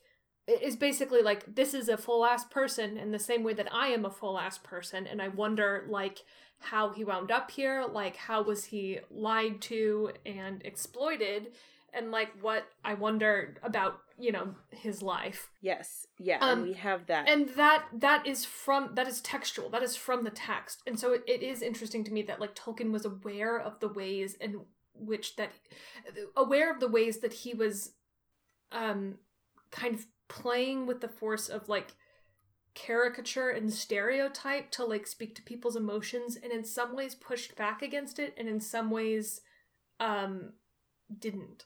Yeah. In many ways didn't yeah. Yeah. Okay. Yeah. That we, we should we need to pick up the pace uh, a little yeah, bit. we do. Okay. Okay. Um, Sorry. Um, no, the, it's we should. T- did you want to? Um, no, just the next thing is that poem. Noting that the poem is here because we do still have to rewrite a song in this episode. Yes, and those are our only two things in the entire section. There's Gollum's creepy fish song, and there's the poem about the Oliphaunt. Okay, great. Um, Okay, let's what's the most important? Um that description of the garden that they end up in uh near the beginning of chapter 4 is beautiful. Yeah. Um and yeah. I really think like reading this whole section I'm like, man, Peter Jackson missed out on some like physical locations. Like I think in some spots in the movie, like that shines and he does a great job. And in some places, I'm like, you had all of this material to work with and you ignored it. Yeah, well, it's like, you know, they they obviously made some decisions about like what because it's expensive to make movies. Yeah. But like I think about like all the love that was um shown for like making and and shooting Meduseld and mm-hmm. all of Edoras um and like that compared to some of the other like natural yeah. natural beauty. Yeah. Um it's just it's basically it's an old garden of gondor um and ithilien. Um but it says uh, now desolate, kept still a disheveled dryad loveliness.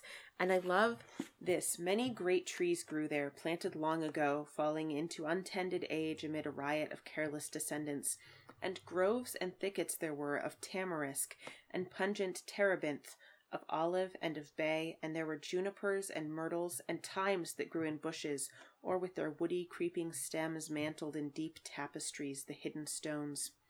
Sages of many kinds putting forth blue flowers, or red, or pale green, and marjorams, and new sprouting parsleys, and many herbs of forms and scents beyond the garden lore of Sam.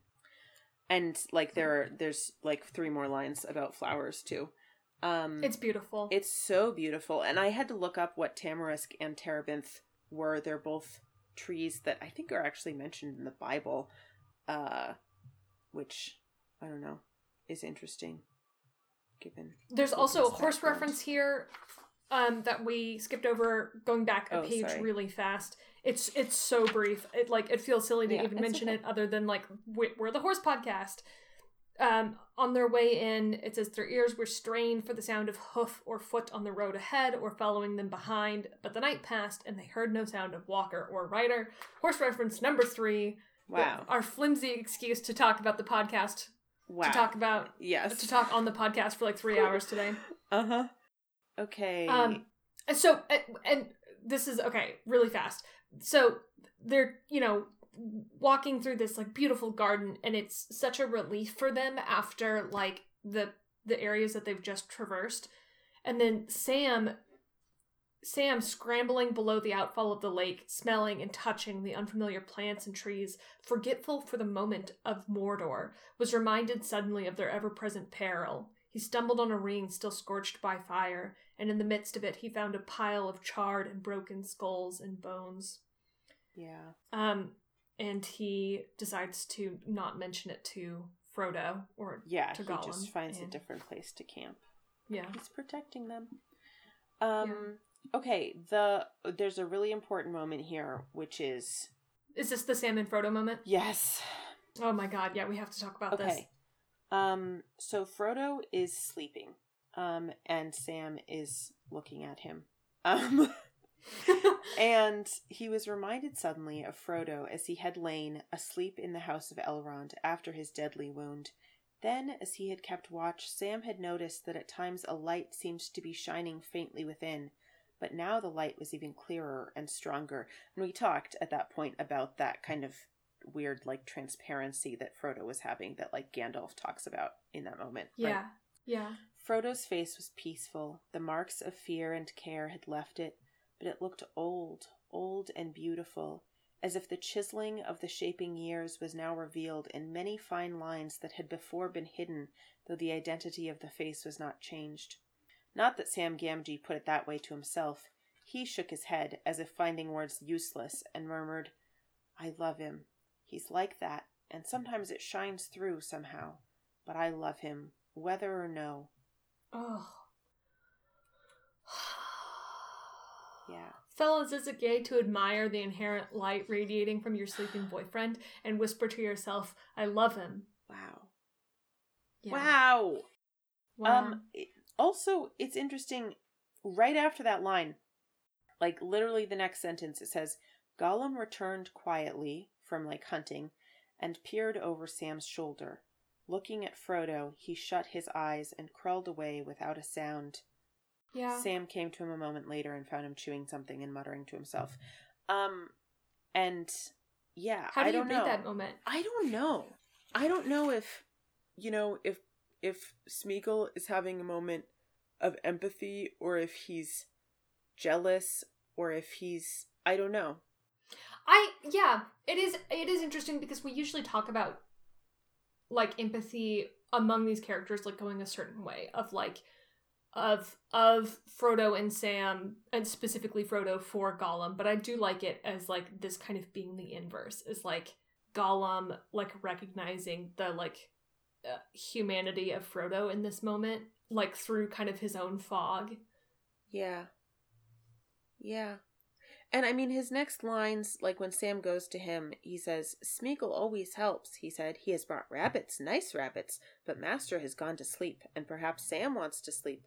Doesn't want rabbits now?" Smeagol tries to help, but he can't catch things all in a minute. Which, you know, I think has like a little bit of resentment and a little bit of, you know, like, hey, I tried to please you. Um and and yeah, I don't know. I don't know if it's I think maybe it's more that like Gollum comes and sees this moment and sort of recognizes that he can't partake in it. Mm. I don't know Yeah. that like they're having an experience that he doesn't have or can't have anymore and sort of yeah. responds by like isolating, Drawing pulling away. back. Yeah. Yeah. Yeah.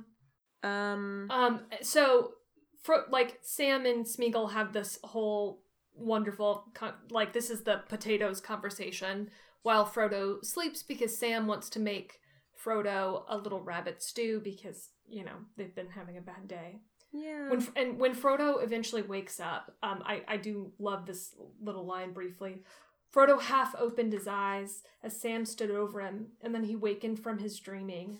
Another gentle, unrecoverable dream of peace. Oh, yeah. Ouch. Yeah.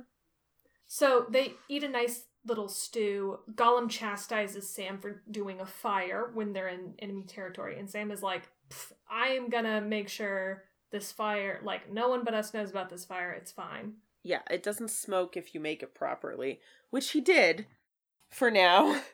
Um, For I. I also I love this line. Um, what's more, this is Sam talking to Smeagol. What's more, if you turn over a new leaf and keep it turned, I'll cook you some taters one of these days. I will. Fried fish and chips served by S. Gamgee. You couldn't say no to that. And it's just so funny. I don't know. so good. We've never so seen this good. like SGMG before, and it's I, I'm just really charmed by it. It's it, yeah, it's a really good moment. It also like Sam. It it also is interesting because like at this point, like Sam Sam knows, like that Sam has overheard like Smeagol and Gollum's. But I think he like I think he means it in this moment. Like Yeah. I think he in doing the thing that he does to relate to other people, which is take care of them, Mm-hmm. he um kind of like loses his distrust for a minute. Yeah, Or well, it's, I think it- it's not that, fully. It's like lessened. I think so. Part of like, part of what you know impacts our feelings about other people is like our feelings about ourself and like our sort of like internal security. wow, therapist Joey. Yeah. Um and and I think when Sam is cooking, he has his own sort of purpose and security of self and identity. Um yeah, and is then like coming from that place is able to like have kind of a moment of connection and empathy with Smeagol. Whereas Well, yeah, and I also think it's it's uh, like it's this moment of like I like I love the little ways that like Sam and Frodo, even though they're different people, like mirror each other. Mhm. And this feels like a moment of like Sam mirroring like Frodo's hope for Gollum's yeah. rehabilitation. And again, there's that like there's that like one of these days like we'll have potatoes again. Like they're like they're e- even if they're talking about it in this very like abstract like oh one of these days like Mhm. it's that there will be some return to like normalcy a- and safety for them. Yeah. Um okay, they meet Faramir. They meet they meet Faramir. And Faramir the way Faramir is described is like so interesting. Because everyone and I love this. Everyone looks at Faramir and is immediately like this dude has wizard vibes.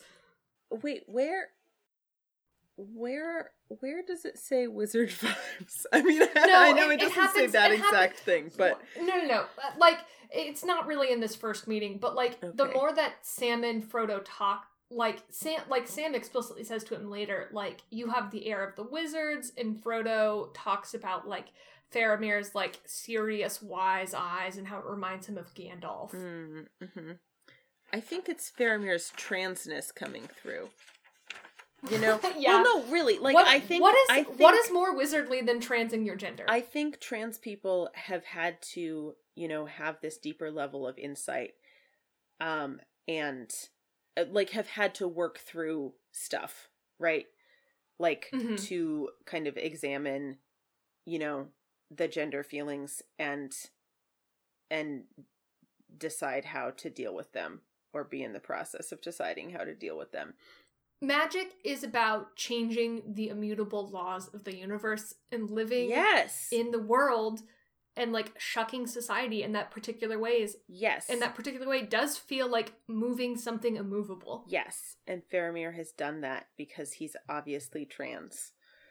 so trans Um, but no, they do have this like we see Frodo at kind of his most like um tricksy here. Like he's not I, I love the kind of like back and forth. Like both Faramir and Frodo are smart and they're kind of politely like talking circles around each other, trying to figure out like what what exactly the deal is. Yeah.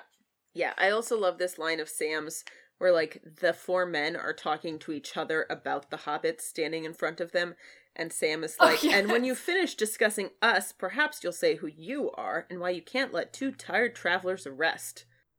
It's really good. Yeah. Uh I did I was curious about this, and maybe I'll say this and then someone like Nicole will send me an email explaining. Um it says after a while he spoke to them, but they were slow and cautious in answering. This is I think for uh, one of them talking to a couple of the guards who were left behind with them.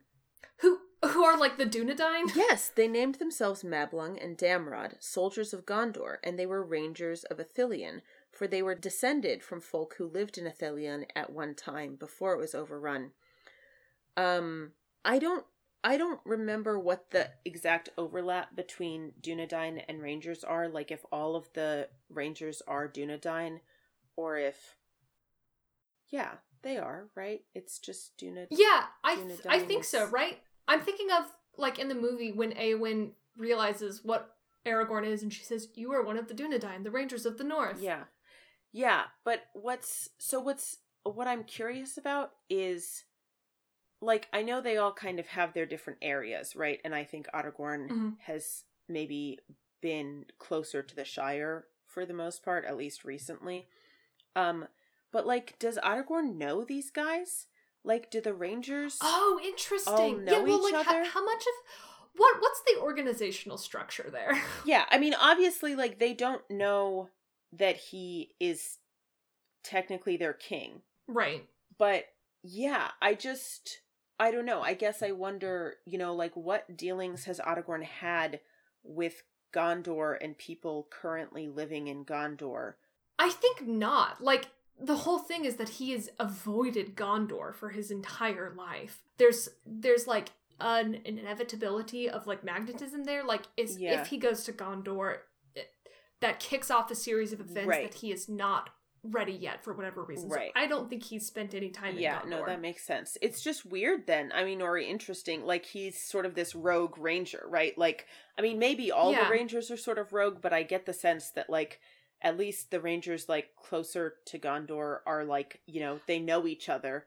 They're the well, rangers. and I might be misremembering here, but isn't part of it is that like there used to be more rangers like farther west, like in the shot, like in the Shire, and that over time there are far oh, less. Yeah, like so he might be one of the only. True. Yeah, or the only. Yeah. Anyways, um, it's interesting. That's an interesting question. Uh, okay. So they they get captured. Gollum isn't captured with them. Well, um, yeah, although Faramir... they're not really captured, I've got to say. Like in the book, no, this comes it's across like an as much for their safety. Yes, it's much less hostile. Yeah, it it really is. Than it is played in the movie. Um, they have to wait while Faramir's guys fight some of these like allies of Mordor. Um, Sam sees an Oliphaunt um yeah, and there's it's like a weird a thing that constantly catches me unawares about these books is like he infuses these small moments with like such intense melancholy. So like they see an Oliphaunt go kind of charging through like right next to them. Mm-hmm. And then Sam like Sam you know, soon he was lost to view, still trumpeting and stamping far away. Yeah. What became of him Sam never heard, whether he escaped to roam the wild for a time until he perished far from his home or was trapped in some deep pit, or whether he raged on until he plunged into the great river and was swallowed up. Yeah. Ugh. And then and then Sam is like, An Oliphaunt it was, he said. So there are Oliphaunts, and I have seen one. What a life. But no one at home will ever believe me. Well, if that's over, I'll have a bit of sleep. he's so he's so like he's just practical about everything in a way that is so charming. Yeah, it's great. Um. Anyways, uh, chapter five, the window on yeah. the west. Um, the first thing I have is Sam talking back to Faramir when he says, well, first he says to Frodo, begging your pardon, Mr. Frodo, he said, but this has gone on long enough. He's no right to talk to you so. After all you've gone through, as much for his good and all these great men as for anyone else. See here, Captain. He planted himself squarely in front of Faramir, his hands on his hips, and a look on his face as if he was addressing a young hobbit who had offered him what he called sauce when questioned about visits to the orchard. There was some murmuring, but also some grins on the faces of the men looking on. The sight of their captain sitting on the ground and eye to eye with a young hobbit, legs well apart, bristling with wrath, was one beyond their experience. See here, he said, what are you driving at? Let's come to the point before all the orcs of Mordor come down on us. If you think my master murdered this Boromir and then ran away, you've got no sense. But say it and have done, and then let us know what you mean to do about it. But it's a pity that folk as talk about fighting the enemy can't let others do their bit in their own way without interfering. He'd be mighty pleased if he could see you now. Think he'd got a new friend, he would. As in Sauron. It's Sauron would be mighty Yes. pleased. Yes. yeah, yeah, yeah. It's really good, especially because Bo- like Boromir and Frodo are kind of doing this like F- Faramir and Frodo, you mean? that. Oh fuck! That's whoa. Yeah. Um. Yeah, because Faramir and Frodo are kind of doing this like wonderful like battle of wits, like talking around. yeah, each other. Faramir is really like- trying to like trap Frodo into saying, into like tripping And, up yeah, or like and- revealing a lie. You know? and reveals Boromir's death. Um, and so they're talking. Frodo's asking him like how he knew of the death, and um, Faramir.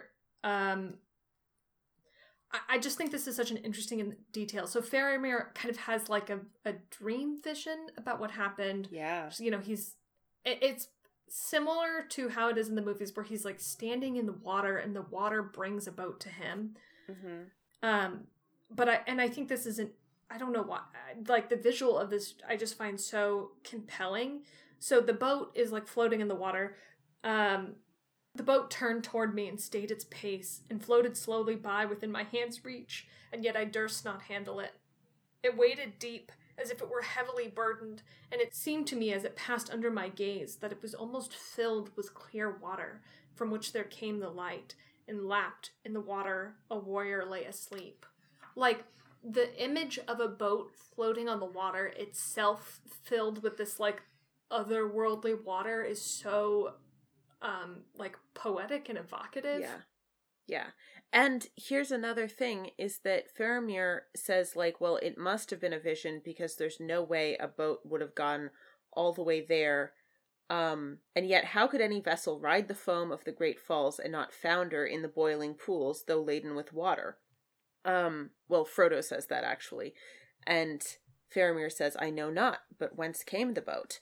Um, and Frodo says, from Lorien, they also were of elven work. And again, like, this is a clear example of elvish boats being, you know, better at things, being a little bit magically protected, especially this one that they sort of like made part of a funeral procession or rite. Um, and Yeah. they're just like, well, couldn't have been real because boats don't do that, but elvish boats do. But elvish boats but elvish boats do. Yeah, and I love like we've talked about this before about like people having to like share and compare the little bits of like overlapping Yes. and contrasting information that they have to kind of get the the larger picture. And I love how they do it here to like check each other's story. Right. Like Yeah. Faramir says that like Boromir was like clad in a golden belt and Faramir is like, "Oh yeah, like that's the belt Galadriel gave him." Yeah, Frodo says Um, that. Yeah. it's just yeah yeah it's really it's really interesting and you know then reveals that um, boromir's horn washed up in multiple pieces upon the shore Yeah. um, and faramir says but whatever befell in the north march you frodo i no longer doubt if hard days have made me any judge of men's words and faces then i may make a guess at halflings though there is something strange about you frodo an elvish air maybe Yeah. um, and says he's going to take them back. Um, it- basically, he says like, I, like what I should rightly do is take you to Minas Tirith, but like I I need to think about yeah, this. so they go to the behind the waterfall hideout. Yeah, which is also described beautifully. Oh my Yes. gosh. Like Yes. the description of they they get there at a specific at a specific time like as the sun is setting and Tolkien the way that Tolkien describes the light hitting the water as if it turns to all of these like liquid jewels. Yeah, it's beautiful. What happened, Peter Jackson? Anyways, so they talk and they talk and other things happen and they talk and they're there and um the hobbits sleep for a little bit and then they get up and eat with the men and oh actually Sam doesn't sleep. He's suspicious and he keeps Right. himself awake by stucking sticking his knuckles in his eyes to keep himself Yeah. awake and somehow he he he does it he stays awake the whole time and then oh yes and, and uh one of the men brings them a wide copper bowl of water and a white cloth um so that they can you know like wash their hands and Sam is like put it on the ground master if you please he said easier for me and you then, to the astonishment and amusement of the men, he plunged his head into the cold water and splashed his neck and ears. Yeah, because There's also a great moment of like up. table of like table manners Oh, yeah. where like they're like kind of comparing customs, which is cute. I, I do I do want to go back really Okay. fast. Um like before they get to the falls, um like when they're still talking about um they're they're talking about like the quest and they're comparing their like shared knowledge of Gandalf and Gandalf is talking about or, or is like, oh no, like Gandalf was lost. And um Faramir puts together that like Frodo must have Isildur's Bane, even though he doesn't fully realize what that is yet. Yeah, And Faramir says, Fear no more. I would not take this thing if it lay by the highway, not where Minas Tirith falling in ruin and I alone could save her, so using the weapon of the Dark Lord for her good and my glory. No, I do not wish for such triumphs. And Frodo says, like, that was also the council's will. And then there's this great little quote from Faramir that I think describes him so well. Mhm. He says, For myself, I would see the white tree in flower again in the courts of the kings, and the silver crown return, and Minas Tirith in peace. Um, you know, blah, blah, blah. And then war must be while we defend our lives against a destroyer who would devour all.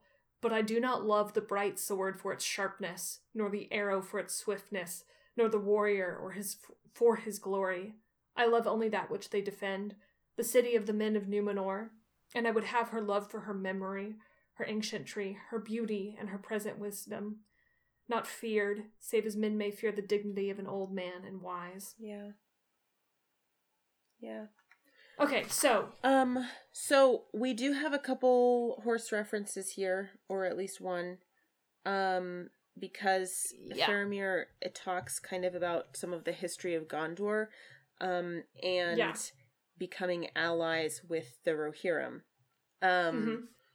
and and says these are the Rohirrim as we name them, masters of horses, and we ceded to them the fields of Calenardhon that are since called Rohan, for that province had long been sparsely peopled, and they became our allies and have ever proved true to us, aiding us at need and guarding our northern marches and the gap of Rohan. Um and it says, and we love them, tall men and fair women, valiant both alike, golden haired, bright eyed, and strong. yeah, um, damn. damn. Uh, You gotta love friendly relations between nations. You yeah, know? and then maybe one of my There's also there's also the quote that Ben talks about in the episode that comes out after this, but that I really love. For as the Rohirrim do, we now love war and valor as things good in themselves, both a sport and an end. Which, like, fuck. yeah, I talk about that quote in that episode actually. Oh, I'm sorry. I thought Ben talked No, about Ben it. had sort of alluded I to it, and then I brought up the actual quote. It's fine. I I can't believe you expect me to remember something we talked about last weekend. Um, yeah, I, but it is. I mean, it's it's this very clear picture of like Faramir, like the differences between Faramir and Boromir, and he says, even like he says, so even was my brother Boromir, a man of prowess, and for that he was accounted the best man in Gondor. Um, but like he Faramir is not a warrior the way Boromir is. And and he has, you know, this kind of like perspective on the way Gondor has started to value war and warriors for themselves and not as a means to the end of, you know, peace and um, other kinds of pursuits. Yeah. And then, so at the end of this conversation, so. Wait, I don't know how far you are because I have one thing, uh, one Sam quote before we get to kind of the moment when Sam reveals. Yeah, yeah, but then let's do that. I'm also trying to remember you're talking about like the way that Boromir and Faramir are different, and there's a quote that I was just flipping through my things and I can't find, which is like, which is like Faramir talking about like the failings of his brother, um, but the Sam or Frodo is like, but like I can see in this moment how they are kin, and now I can't find it, which is frustrating. But you should go ahead and do your quote. Does that sound familiar to you? Yeah, kind of, and I'm not sure where it was either, but um yeah. Um anyways, okay. Sam says, so Faramir says like I envy you that have spoken with the white lady. Um Sam says, "The Lady of Lorien, Galadriel. You should see her, indeed you should, sir. I am only a hobbit, and gardening's my job at home, sir, if you understand me. Which is funny because I know that if you understand me, it is not intended as a like, hey, this is a euphemism, but it kind of uh, but it feels like it every time. Yeah, I know. Like I'm a gardener. Wink, wink, nudge. I just nudge. like to till the earth, if you know what I mean. Um, and I'm not much good at poetry, not at making it. A bit of comic rhyme, perhaps, now and again, you know, but not real poetry, so I can't tell you what I mean. It ought to be sung. And then, and then he says, But I wish I could make a song about her. Beautiful she is, sir, lovely, sometimes like a great tree in flower, sometimes like a white daffodilly, small and slender like, hard as diamonds, soft as moonlight, warm as sunlight, cold as frost in the stars proud and far off as a snow mountain, and as merry as any lass I ever saw with daisies in her hair in springtime. But that's a lot of nonsense, and all wide of my mark. Sam, Sam and his eulogizing poetry is so good. Yeah. And then he sort of he's talking about like, well, Lothlorien isn't perilous, but you kind of br- you could bring peril in with you. And he says, "Now Bora," and then stops and blushes. And Faramir is like, Yes, now Boromir, you would say. What would you say? He took his peril with him. Um, and then Sam just comes out with it all. Um, and yeah. finally says, From the moment he first saw it, he wanted the enemy's ring. And then he feels awful about it. yeah, S- S- Frodo, who had kind of been, um, like in his own thoughts, you know, like cries out Sam. Yeah, and then I love this. Save me, said Sam, turning white and then flushing scarlet. There I go again. Whenever you open your big mouth, you put your foot in it, the gaffer used to say to me, and right enough. Oh dear, oh dear. And then he says, Now look here, sir. He turned, facing up to Faramir with all the courage that he could muster. Don't you go taking advantage of my master, because his servant's no better than a fool. You've spoken very handsome all along, put me off my guard, talking of elves and all, but handsome is as handsome does, we say. Now's a chance to show your quality, which is that's where that line initially comes in in the book. Yeah, yeah, which is interesting. Yeah, it, Sam says um, it to him. And Faramir is like, "Oh, the ring." Um, a pretty stroke of fortune, a chance for Faramir, captain of Gondor, to show his quality. He stood up very tall and stern, his gray eyes glinting, and then like Frodo and Sam both try to like draw their swords and like get with their backs to the wall. Um and then Faramir sits sits down and begins to laugh and then becomes grave again and is yeah, alas for Boromir, it was too sore a trial. But he stays noble. He says, Not if I found it on the highway would I take it, I said. Even if I were such a man as to desire this thing, and even though I knew not clearly what this thing was when I spoke, still I should take those words as a vow and be held by them. Um, sit at peace and be comforted, Samwise. If you seem to have stumbled, think that it was fated to be so. Your heart is shrewd as well as faithful, and saw clearer than your eyes. And so, yeah, he he he promises to God, words. I'm sorry. I'm so distracted by like not being able to find this quote that I wanted to talk about that I Oh, just yeah. feel like really um which is silly. Okay, I just need to like and keep going. Yeah. Um, except now I want to. Oh, oh, I found it. I Okay, found it. I found great, it. Oh great, my god. great. Okay. Sorry. Yeah. Whew. Um yeah, so it's it's before all of this comes out. And this is I'm so frustrated with myself. This is after the big quote about Faramir being like like I don't love war for war's Oh. sake. I love war for Yeah. like what it defends. And he says, So fear me not. I do not ask you to tell me more. I do not even ask you to tell me whether I now speak nearer the mark when Mhm. he's trying to figure out the ring. But if you will trust me, it may be that I can advise you in your present quest, whatever that be, and even aid you. Frodo made no answer. Almost he yielded to the desire for help and counsel, to tell this grave young man, whose words seemed so wise and fair, all that was in his mind. But something held him back. His heart was heavy with fear and sorrow. If he and Sam were indeed, as seemed likely, all that was now left of the Nine Walkers, then he was in sole command of their secret and their errand. Better mistrust undeserved than rash words. And the memory of Boromir, of the dreadful change that the lure of the ring had worked on him, was very present in his mind when he looked at Faramir and listened to his voice. Unlike they were, and yet also much akin. Mm. Yeah. I'm sorry, that was It's such okay. a like build up to It's find okay. that stupid quote. Okay, so um back to where we were talking about like everything is now kind of revealed. Um and uh Frodo is so like overwhelmed by like the tension of the situation. Frodo had felt himself trembling as the first shock of fear passed. Now a great weariness came down on him like a cloud. He could dissemble and resist no longer. I was going to find a way into Mordor, he said faintly. I was going to Gorgoroth. I must find the Mountain of Fire and cast the thing into the Gulf of Doom. Gandalf said so. I do not think I shall ever get there. Faramir stared at him for a moment in grave astonishment. Then suddenly he caught him as he swayed, and lifting him gently, carried him to the bed and laid him there, and covered him warmly. Um, this is the end the the end of Window on the West. It's very good. Yeah, yeah, yeah.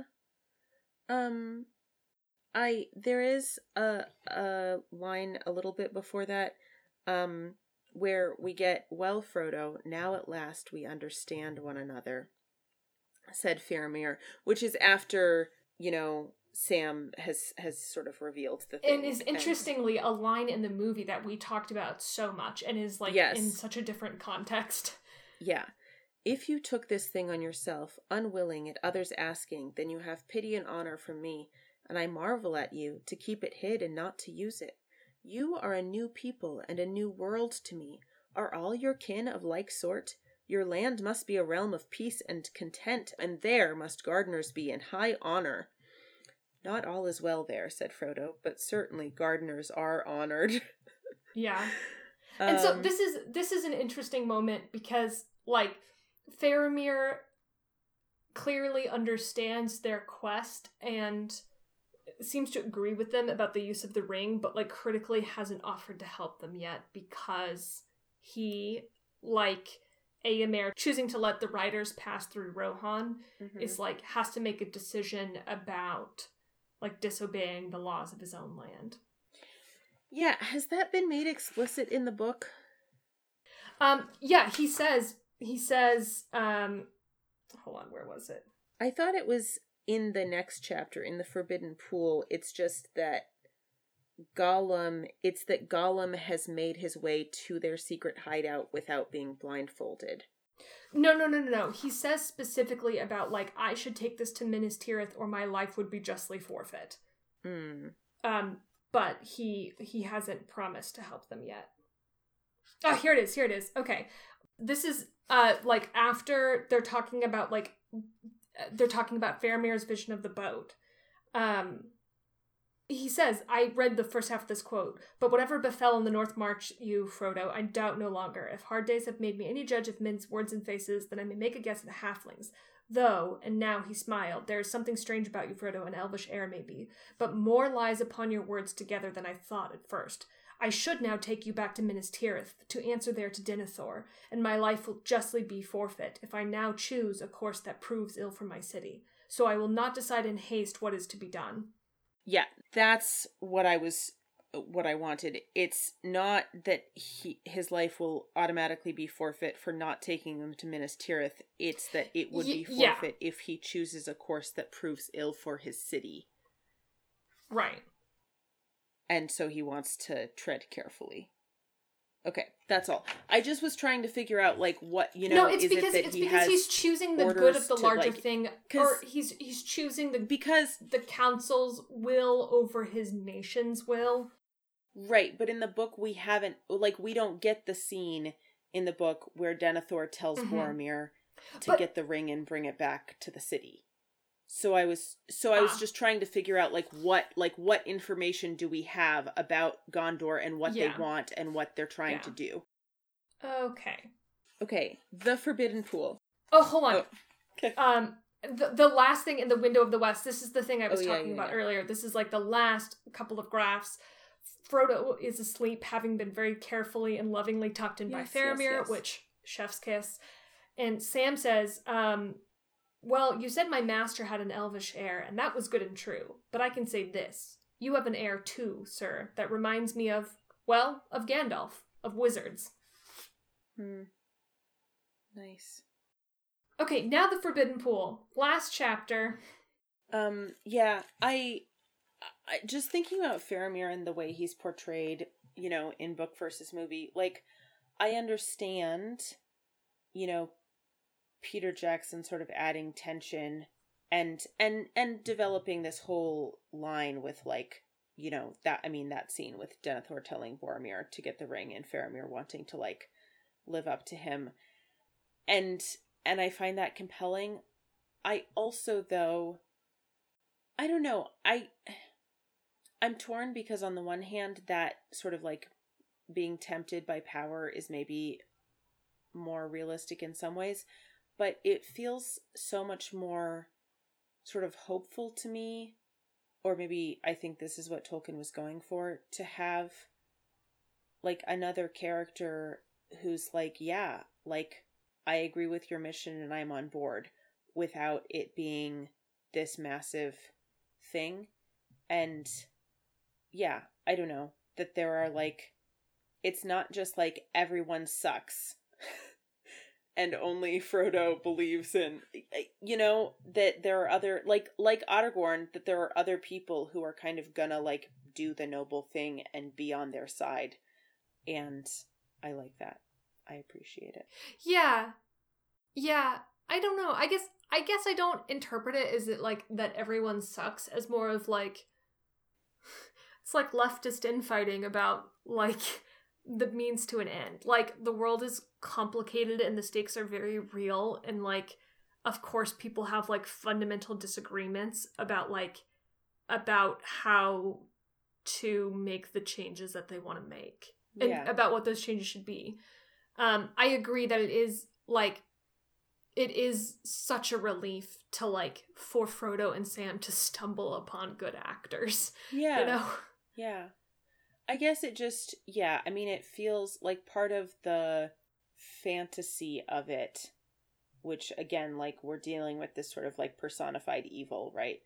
And, Mhm. and in that context of fantasy, having these people who are sort of less tempted or more, it feels inspiring to me Yeah. and yeah yeah i i don't like disagree with peter jackson's choice i'm just reflecting on like what i like about how tolkien's path diverges Yeah, I, I will say, like, uh, it is inspiring. I feel like a thing that I want more of is so the two kind of big examples that I can think of here along this line are Faramir and Eomer, both of whom are like fucking princes. Mm. Like I think it means more when we see it uh, like on the scale of Frodo, where it's like it is more people who like don't necessarily have a lot of power within the systems that they're working for, like choosing to use what power they have or or work outside that power to do the good thing. Like um Yeah. like an example, a better example of that is um uh, is Hama, like Hama's interactions with Gandalf. yeah, yeah, definitely. But i i do agree with you like um yeah Yeah. it is i am glad it is not the like game of thrones approach where like yeah everyone's a piece of shit Yeah, I think maybe it's not so much. I don't mean it's like like I I feel sort of personally inspired more by characters like Hama and Frodo and Sam. I guess it is part of the like oh, like seeing Faramir be like this makes me more able to envision a better world.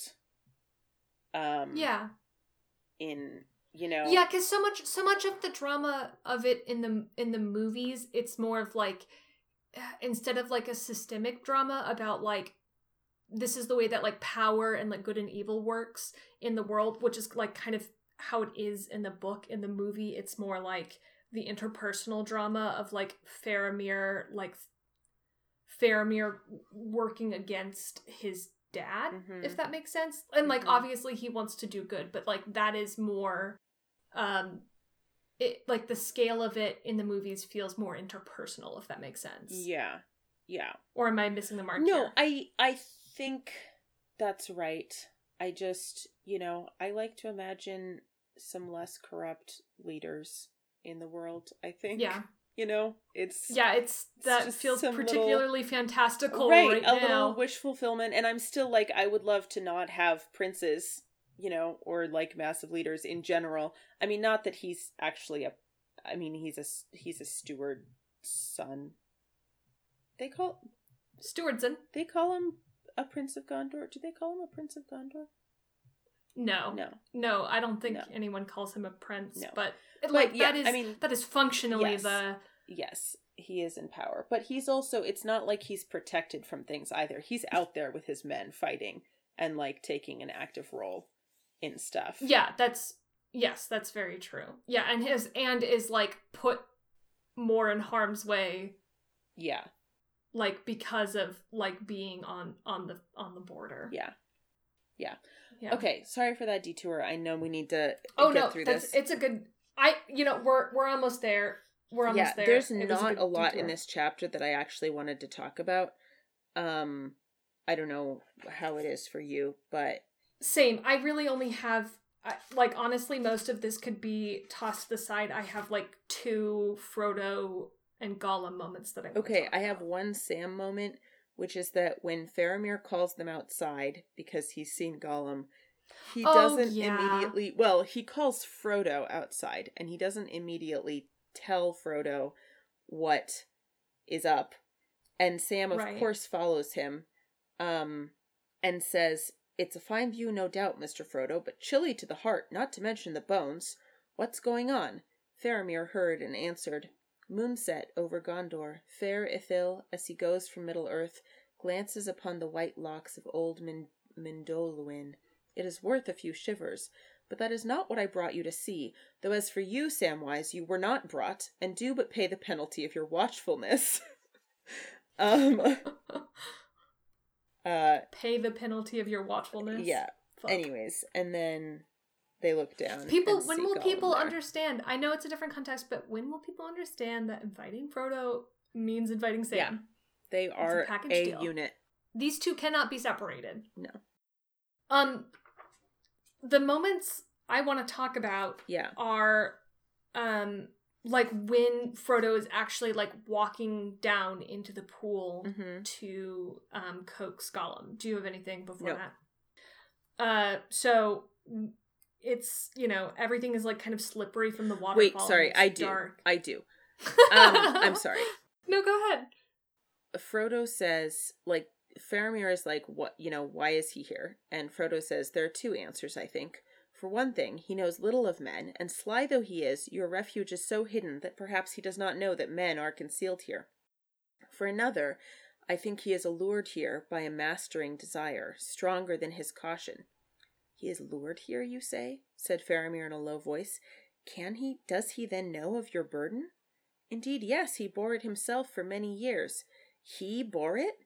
said Faramir, breathing sharply in his wonder. This matter winds itself ever in new riddles. Then he is pursuing Yeah. it? Maybe. It is precious to him. But I did not speak of that. What then does the creature seek? Fish, said Fish. Frodo. Look, and I just love that, like Frodo said, I think he is allured here by a mastering desire stronger than his caution. He was talking about fish. Fish, right? It's so good. Okay, now you can go ahead. Um, so Frodo is um climbing down to the pool, and it says Frodo crept forward, using his hands Gollum like to feel and steady himself, Mm.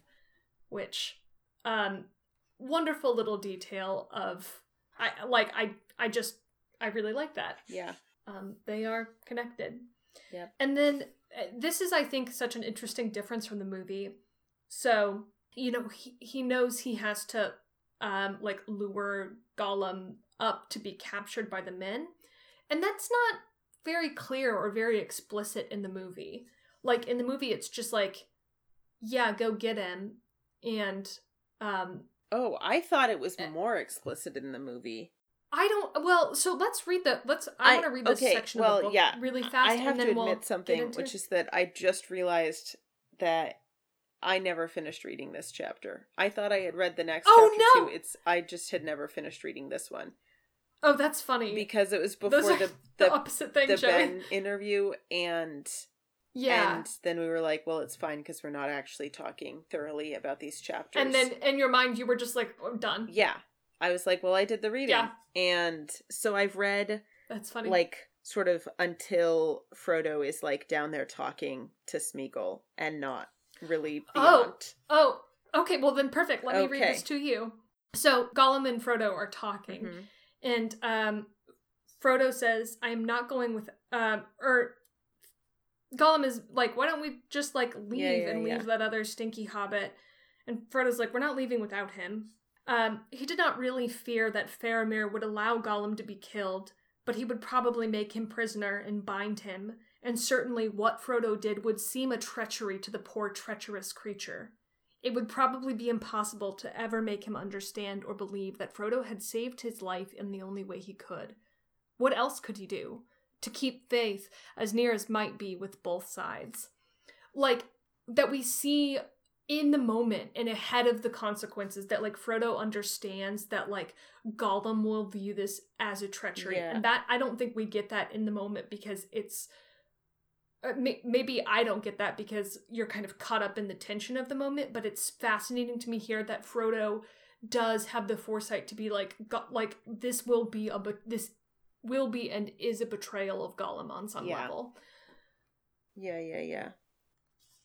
Um, and then it, it goes pretty similarly, except they they don't beat him in the books. They tie him, which is unpleasant to him. Yeah. and you know he's still captured but in the it- it's so upsetting in the movies how they like just beat the shit out of him Yeah.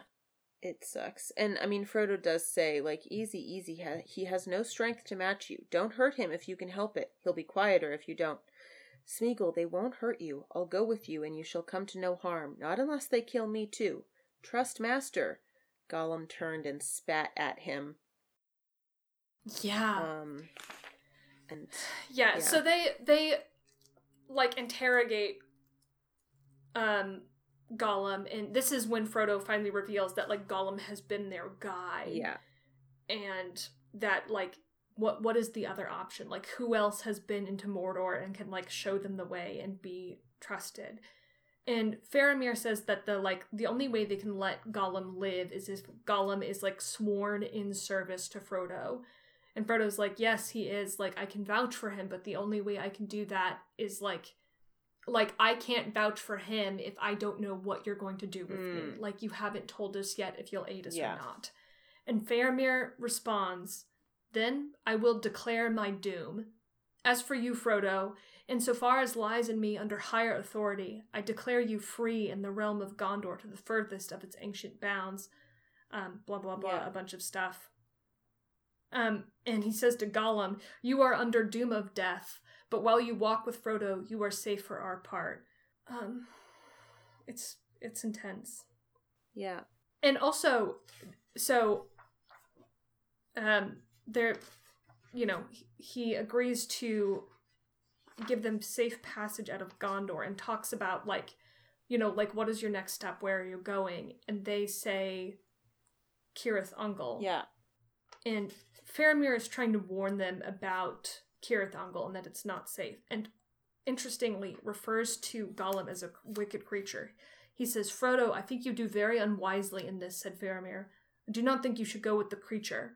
It is wicked. And Frodo says, No, not altogether wicked. Um, and then Faramir gives them a little um, history lesson about Cirith Ungol and how um, Minas, oh god, what did it used to be? Minas Ithil used to be, like, was eventually taken over by the darkness. And there's the last horse reference of the section. Um, the nine riders issued forth from the gates of horror, and we could not withstand them. Yeah. Hmm. Yeah. And Frodo says, like, where else will you direct me? Like, would you have me come to Gondor with this thing, the thing that drove your brother mad with desire? What spell would it work in Minas Tirith? Shall there be two Oh, cities yeah. of Minas Morgul, grinning at each other across a dead land filled with rottenness? I would not have it so, said Faramir. Um, yeah. And, Yeah. and they say, you know, like rest before, you know, while we prepare some food before you go. Um, Yeah. And There's also, after that quote that you just said, I would not have it so. Frodo says again, then what would you have me do? And this is a this is a sweet moment because like Faramir has just learned of Gandalf's death. And like he is someone, you know, who was known. Yeah. And he says, I know not, only I would not have you go to death or torment. And I do not think that Mithrandir would have chosen this way. And Frodo says, Yet, since he Yeah. is gone, I must take such paths as I can find. Um, and it that just another moment of like people we love and people we feel are more qualified to help us in this are gone. Um, but we, you know, we we have to do the best for ourselves that we can with what we have. Yeah. I also just this last sort of line of Faramir's if ever beyond hope you return to the lands of the living and we retell our tales Yeah. sitting by a wall in the sun laughing at old grief you shall tell me then until that time or some other time beyond the vision of the seeing stones of Numenor farewell he rose and bowed low to Frodo and drawing the curtain passed out into the cave Love how this story, like literally and metaphorically, pulls a curtain between Frodo and everyone who cares for him and could help him. yeah Yeah. Um, yeah and that's the end of chapter good. 6 so okay, that's so the end of our books done. first vow. We talked about all of the horses. We did it. We we talked about them. Uh, what was your favorite horse from this um, Um, this section, Joey? I've got to say, I think it was where it was talking about like the the Rohirrim becoming their allies. Oh, and about how like the Gondorians think the Rohirrim Yeah. are hot. Yeah, That's a good one. I'm gonna count the Oliphaunt as an honorary horse and say I imagine that. Okay, that's fair. I imagine that like when Faramir was, you know, like in his late teens, he saw Eomer, who's like approximately the same age, you know, like on the battlefield one day, you know, when they were kind of both at the edges of their region. We have not we have not really talked about the Eomer Faramir possibilities, but they're there, They're right? there, and was like, oh They're oh my god. there. And then Faramir, like, maybe had this thing of like, oh, do I want to be him or do I like, you know? Yeah. And the answer is Oh, both. oh my god. That's that's like there's an interesting like Faramir and Eowyn like having, you know, some excuse of a relationship because neither of them like like Faramir likes Eomer but like can't you know, can't really like wrap his head around that yet or like admit that to himself. And Eomer like feels not Eomer, sorry, Eowyn feels similarly similarly about Arwen, and so they kind of have a like a a, a a dating relationship which is very half-hearted and morphs into this friendship as- Yes. and they help each other like Yes. understand their queerness Yes. Love that. and then they end up being relatives because Eomer and Faramir get fucking Rohan married. Yeah. Wow. Uh Songs. So yeah, let's rewrite a song. So we have we have two choices. We have Gollum's fish song or we have Sam's Oliphaunt poem. I'm inclined toward the fish song, but Oh, interesting. argue the opposite. Yeah, but I can I I'd hear your case. You know, Mm, I don't know. Wait, let me look at the Oliphaunt one again. it's it's just describing the Oliphaunt. Yeah, gray as a mouse. Gray as a mouse, big as a house, nose like a snake. I make the earth shake. Yeah, let's do it. I I'm into it. Let's do it. Okay. Um, Um, I don't think we need the whole poem. It's not usually our style. We no. are um Can I? Do you? anthologists. Do you want to read the whole poem so we kind of have the whole picture? Yeah. And then we'll choose what we want to do of it. him? Mhm. Gray as a mm-hmm. mouse, big as a house. Nose like a snake, I make the earth shake. As I tramp through the grass, trees crack as I pass. With horns in my mouth, I walk in the south, flapping big ears beyond count of years. I stump round and round, never lie on the ground, not even to die. Oliphaunt am I, biggest of all, huge, old, and tall. If you'd ever met, if you if you'd ever met Mm. me, you wouldn't forget me. That If if ever Okay. you'd met me, you wouldn't forget me. oh okay. If ever you'd met me, you wouldn't forget me. If you never do, you won't think I'm true. But old Oliphaunt am I, and I never lie. Okay. What's our angle here? Uh, what if instead of an Oliphaunt it was a horse? Mm-hmm. Is this like and I mean the way like an Oliphaunt is talking about like just it's just like the platonic Oliphaunt, right? We're Yeah. talking about Yeah. just like the the platonic horse. I mean, you could argue that the platonic horse is Shadowfax, Is Shadowfax? but it's just going to be I like think I think it can be more i- the essence of what a horse is. right. Okay. Um do we want to do like the basically like a, section at the like starting at the beginning and going to some point or starting partway through and going to I think beginning because that's more of the description of it. Yeah, totally. It- the, Honestly, the back I half of it is like what is the what is the soul of the Oliphaunt or the soul of the horse, and like I don't I don't know that we can capture that. You know, No. I also I've got to say I think Tolkien struggled in the second half of this. I don't like even despite my initial misreading. If ever you'd met me, you wouldn't forget me.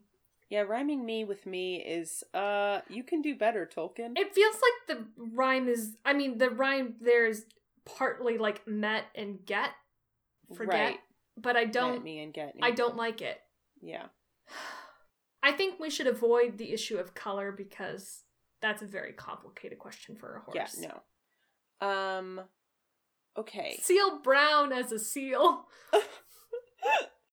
uh soft how Mm. okay how how big is a horse It's like horse sized. right Um, I was gonna say a car, but that's not. Mm, not really I mean, depending on the car. Um, big as a shed if if an, if an oliphaunt is as big as a house is a horse as big as a shed big as my heart. oh Big as my Um. heart. Fast as my dreams. okay no those have to rhyme Whatever. I'm writing poetry. rhyming poetry um okay Um, what's something other than big i mean what what what are the defining features of a horse what makes a horse a horse Strong. Soft. Yeah. Fast Fast. scared Scared. Okay. strong soft fast scared legs Stronger, faster. What is it? Stronger, faster, s- softer, scareder.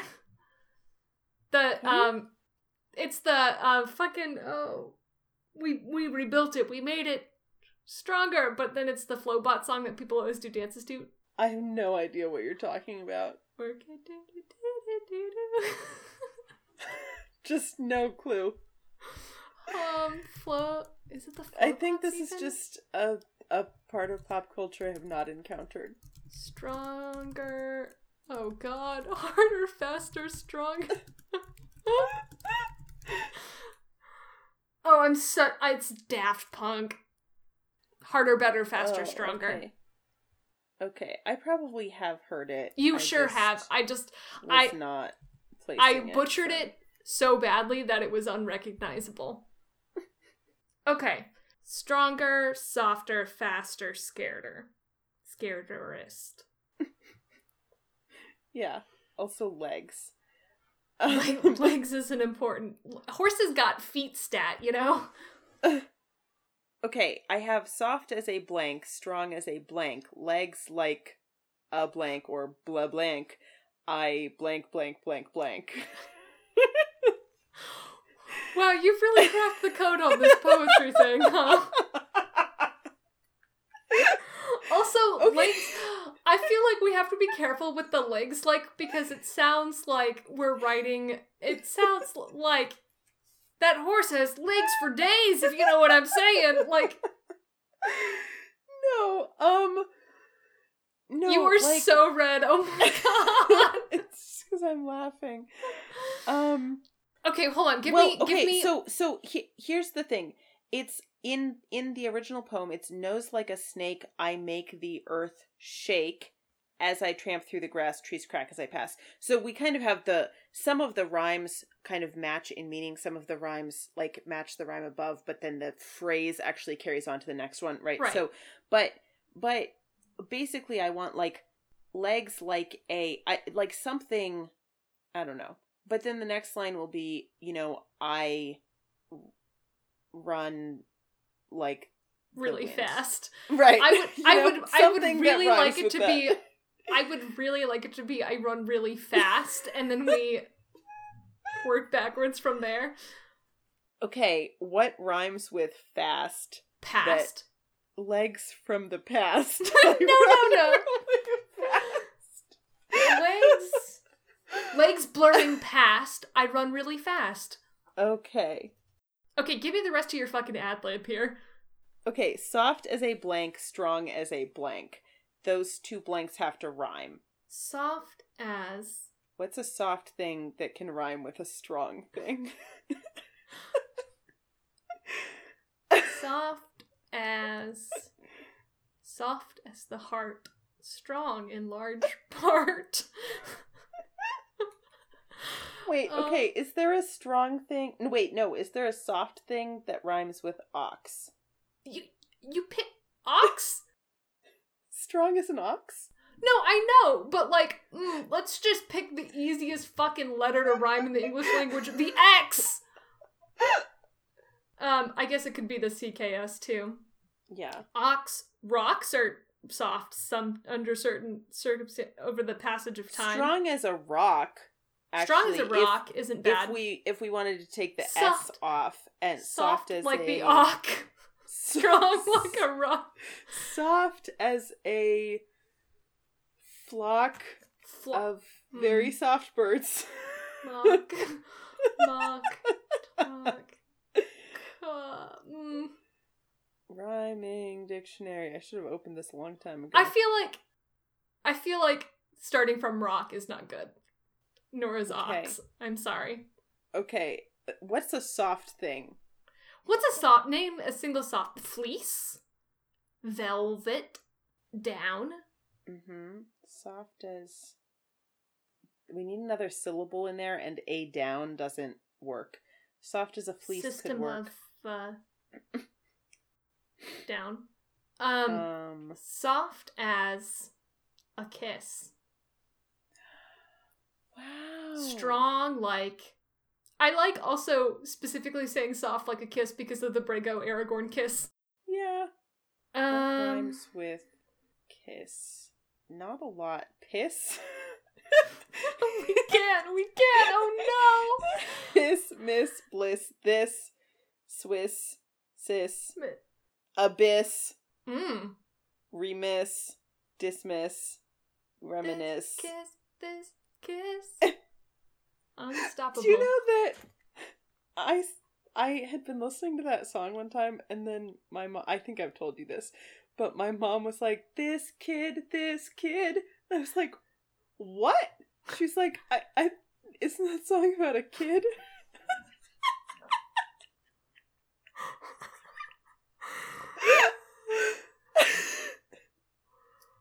Wow, that's great.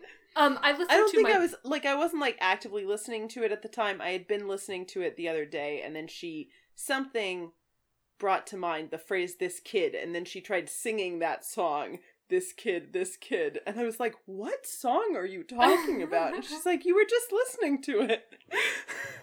um I listened to a lot of my parents' music growing up and you know the song One Toke Over the Line? Mm-hmm. My my I, when I was like, you know, like a kid, I was like, "Mom, what's a toke?" And she was like, "No, no, no, they're saying one toe over the line." so that's so as to avoid describing a toke to me. Uh-huh. Um uh, Oh, wait. Okay, what if it's soft as a kiss, scared of the abyss? Wow. Um perfect. Yeah. Legs blurring past, I run really fast. Running from the abyss. That's all we're that's all any of us are doing, you know? Um okay, and then we can have a uh strong as a something I something something something or something something as I something. Wow. Strong like a stone. I can move thrones. I I come in in roan colors. um stone bone Hmm. telephone homophone Cone, crone, drone, flown, grown, other grown, known, loan, are we even Oh. worse at this over time mm, thrown, other, like, thrown, like, I, he's thrown the ball, prone, zone, strong so as a stone, I get in the zone. i would really really like to work in zone. Strong as a stone. I get in This the is zone. the horse zone.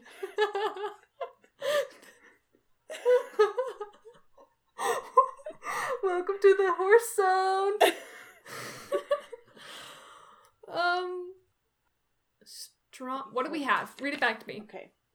Soft as a kiss, scared of the abyss. Legs blurring past, I run really fast. Strong as a stone, horse loving zone. Can we? Is that is that good? Can we just end it there? well, I think I no, we need two more lines. And I think horse loving zone is what starts even though it is paired rhyme wise with the line above it, I think it should sort of lead into a final couplet that About kind of wraps things up. Ro- Rohan. Why did I? Because I say Old that way half the time. Roll. Actually, Rohan. that's how Aragorn says it. I've got. To, I just want to point that out. He In the says movies? Rohan. No. Yes, he says Rohan. He That does. motherfucker rolling that He R. That's unnecessary.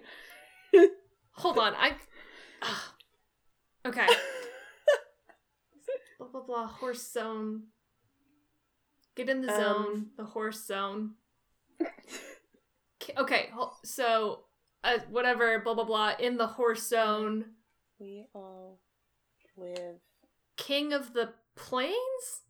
Mm, What? I. I'm.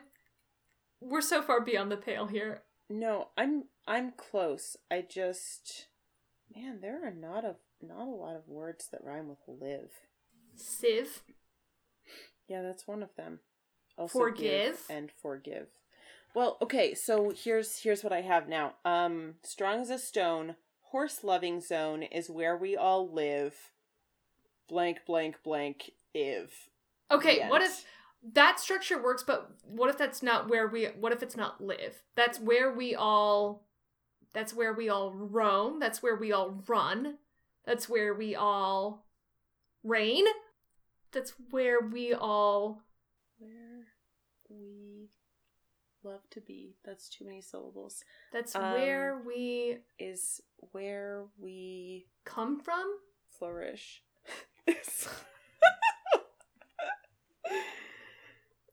um, It's where we eat oats. is where we Call yeah home. i guess um yeah i'm i'm losing perspective because this is we are writing sort of as the platonic horse right Mhm. um horse loving zone is It's here we call home. Row on on and on. Um what are you thinking? what rhymes with boys I think I'm in Poise? Poise? um I think that's it. uh i'm thinking about ways to describe rohan LaCroix, where we all sip LaCroix. We're Come getting we're, we're getting lost in the weeds here. I know, and I don't know why this is so hard. Um, Okay, what do we have so far? Soft as a kiss, scared of the abyss, legs flaring past, I run really fast, strong as a stone, horse loving zone, blah blah blah blah blank, blah blah blah blah blah blank. what? Oh, okay. What if what if what if we this is where we split it instead of the two rhyming couplets, we do like A B A B. So we split um strong as a stone, where we call like where we all where we call home is the horse loving zone zone forever we roam or something. We're, we're like you split you split that rhyming couplet and sandwich another one in there. I Structure wise not do that. I mean, is my I hand gesture think- helping? yes. I mean, I understood. I don't need the hand gesture. It's not harming, but it's I didn't need it. Um, we. The only reason I was avoiding home is that I wanted a new rhyme instead of having something that sounded so close to stone and zone because it's like a slant rhyme, and I don't think interspersing them makes that any better. Oh, So then let's not do home. the pattern. Right. I mean, but I'm trying to, but I still don't want to break the pattern. Okay. I'm just, what would a horse say about the horse loving zone? What would a horse say about the horse loving zone? This place is rad. They've got great oats here. Wait, okay, what if we go back to live and it's just that's where we live, there's not to forgive? like, not as in N A U G H T. As in, it's great, we have no problems. It sounds like the horses are passing judgment. Yeah, they love the horse loving zone. They're saying we approve. It's great. We love we love to live in the horse loving zone. Sure, sure, yeah. I'm so I, I mean, want no, to I mean better, the thing about the horse loving zone is it's the perfect zone for loving horses, and so there would not be any issues. Yeah. I think we're getting worse at this. We started out so strong with Kiss and Abyss, and downs. Okay, okay, are you ready? like the rolling hills of Rohan. Soft as a kiss, scared of the abyss, legs blurring past, I run really fast. Strong as a stone, horse loving zone. That's where I live. There's not to forgive. Wow. Um, we did it. Okay, great. Uh, that's we did it. another vow. That's our third vow. Our fourth Sacred vow, vow is complete. to answer the call of Gondor when the beacon is lit, and we have a week off. we have a week off. Gondor doesn't Yeah. fucking need anything this week. Yeah, I mean, I wish Eomer would call because I want another look at him, but well, sorry, I was thinking, I was thinking that's not the call of Gondor, but I was thinking about Gondor, you know, aiding its allies. If you know what I'm i saying. guess it's the opposite. It's Eomer aiding Faramir. Hey, fellas, is it gay to aid your allies? Uh, So that brings us to the end of Two Towers for now. We still have a few chapters of Two Towers book to finish up, which lines up very nicely with the beginning of the Return of the King movie. Yes, so so that's where we will be for our next um for our next story episode. Yeah, and I don't think we've decided how many chapters or how much of the movie yet, so that information will be in the episode description. Please, we don't make we don't make decisions ahead of time. Never. Uh, I guess. Guess that's all. Signing off from the horse loving zone! Thank you for listening. The music you heard at the beginning was Horse by Horse, arranged and performed by us, Caitlin and Joey. You can listen to it again at soundcloud.com slash shadowfaxpod. The cover art was made by Annie Johnston Glick at Dancy Naru on Twitter. I'm Caitlin. My pronouns are she, they, and you can follow me on Twitter at Chalo and Behold. You can follow the show at ShadowFaxPod and email your horse related LOTR questions to shadowfaxpod at gmail.com. Again, that is Shadowfax, F A C T S. Joining me on this journey there and back again is Joey. My pronouns are they, them, and you can follow me on Twitter at Joey the Prince. If you want to read and watch along, check the episode description for the segment we'll cover next time. this has been Shadowfax. One horse to rule them all!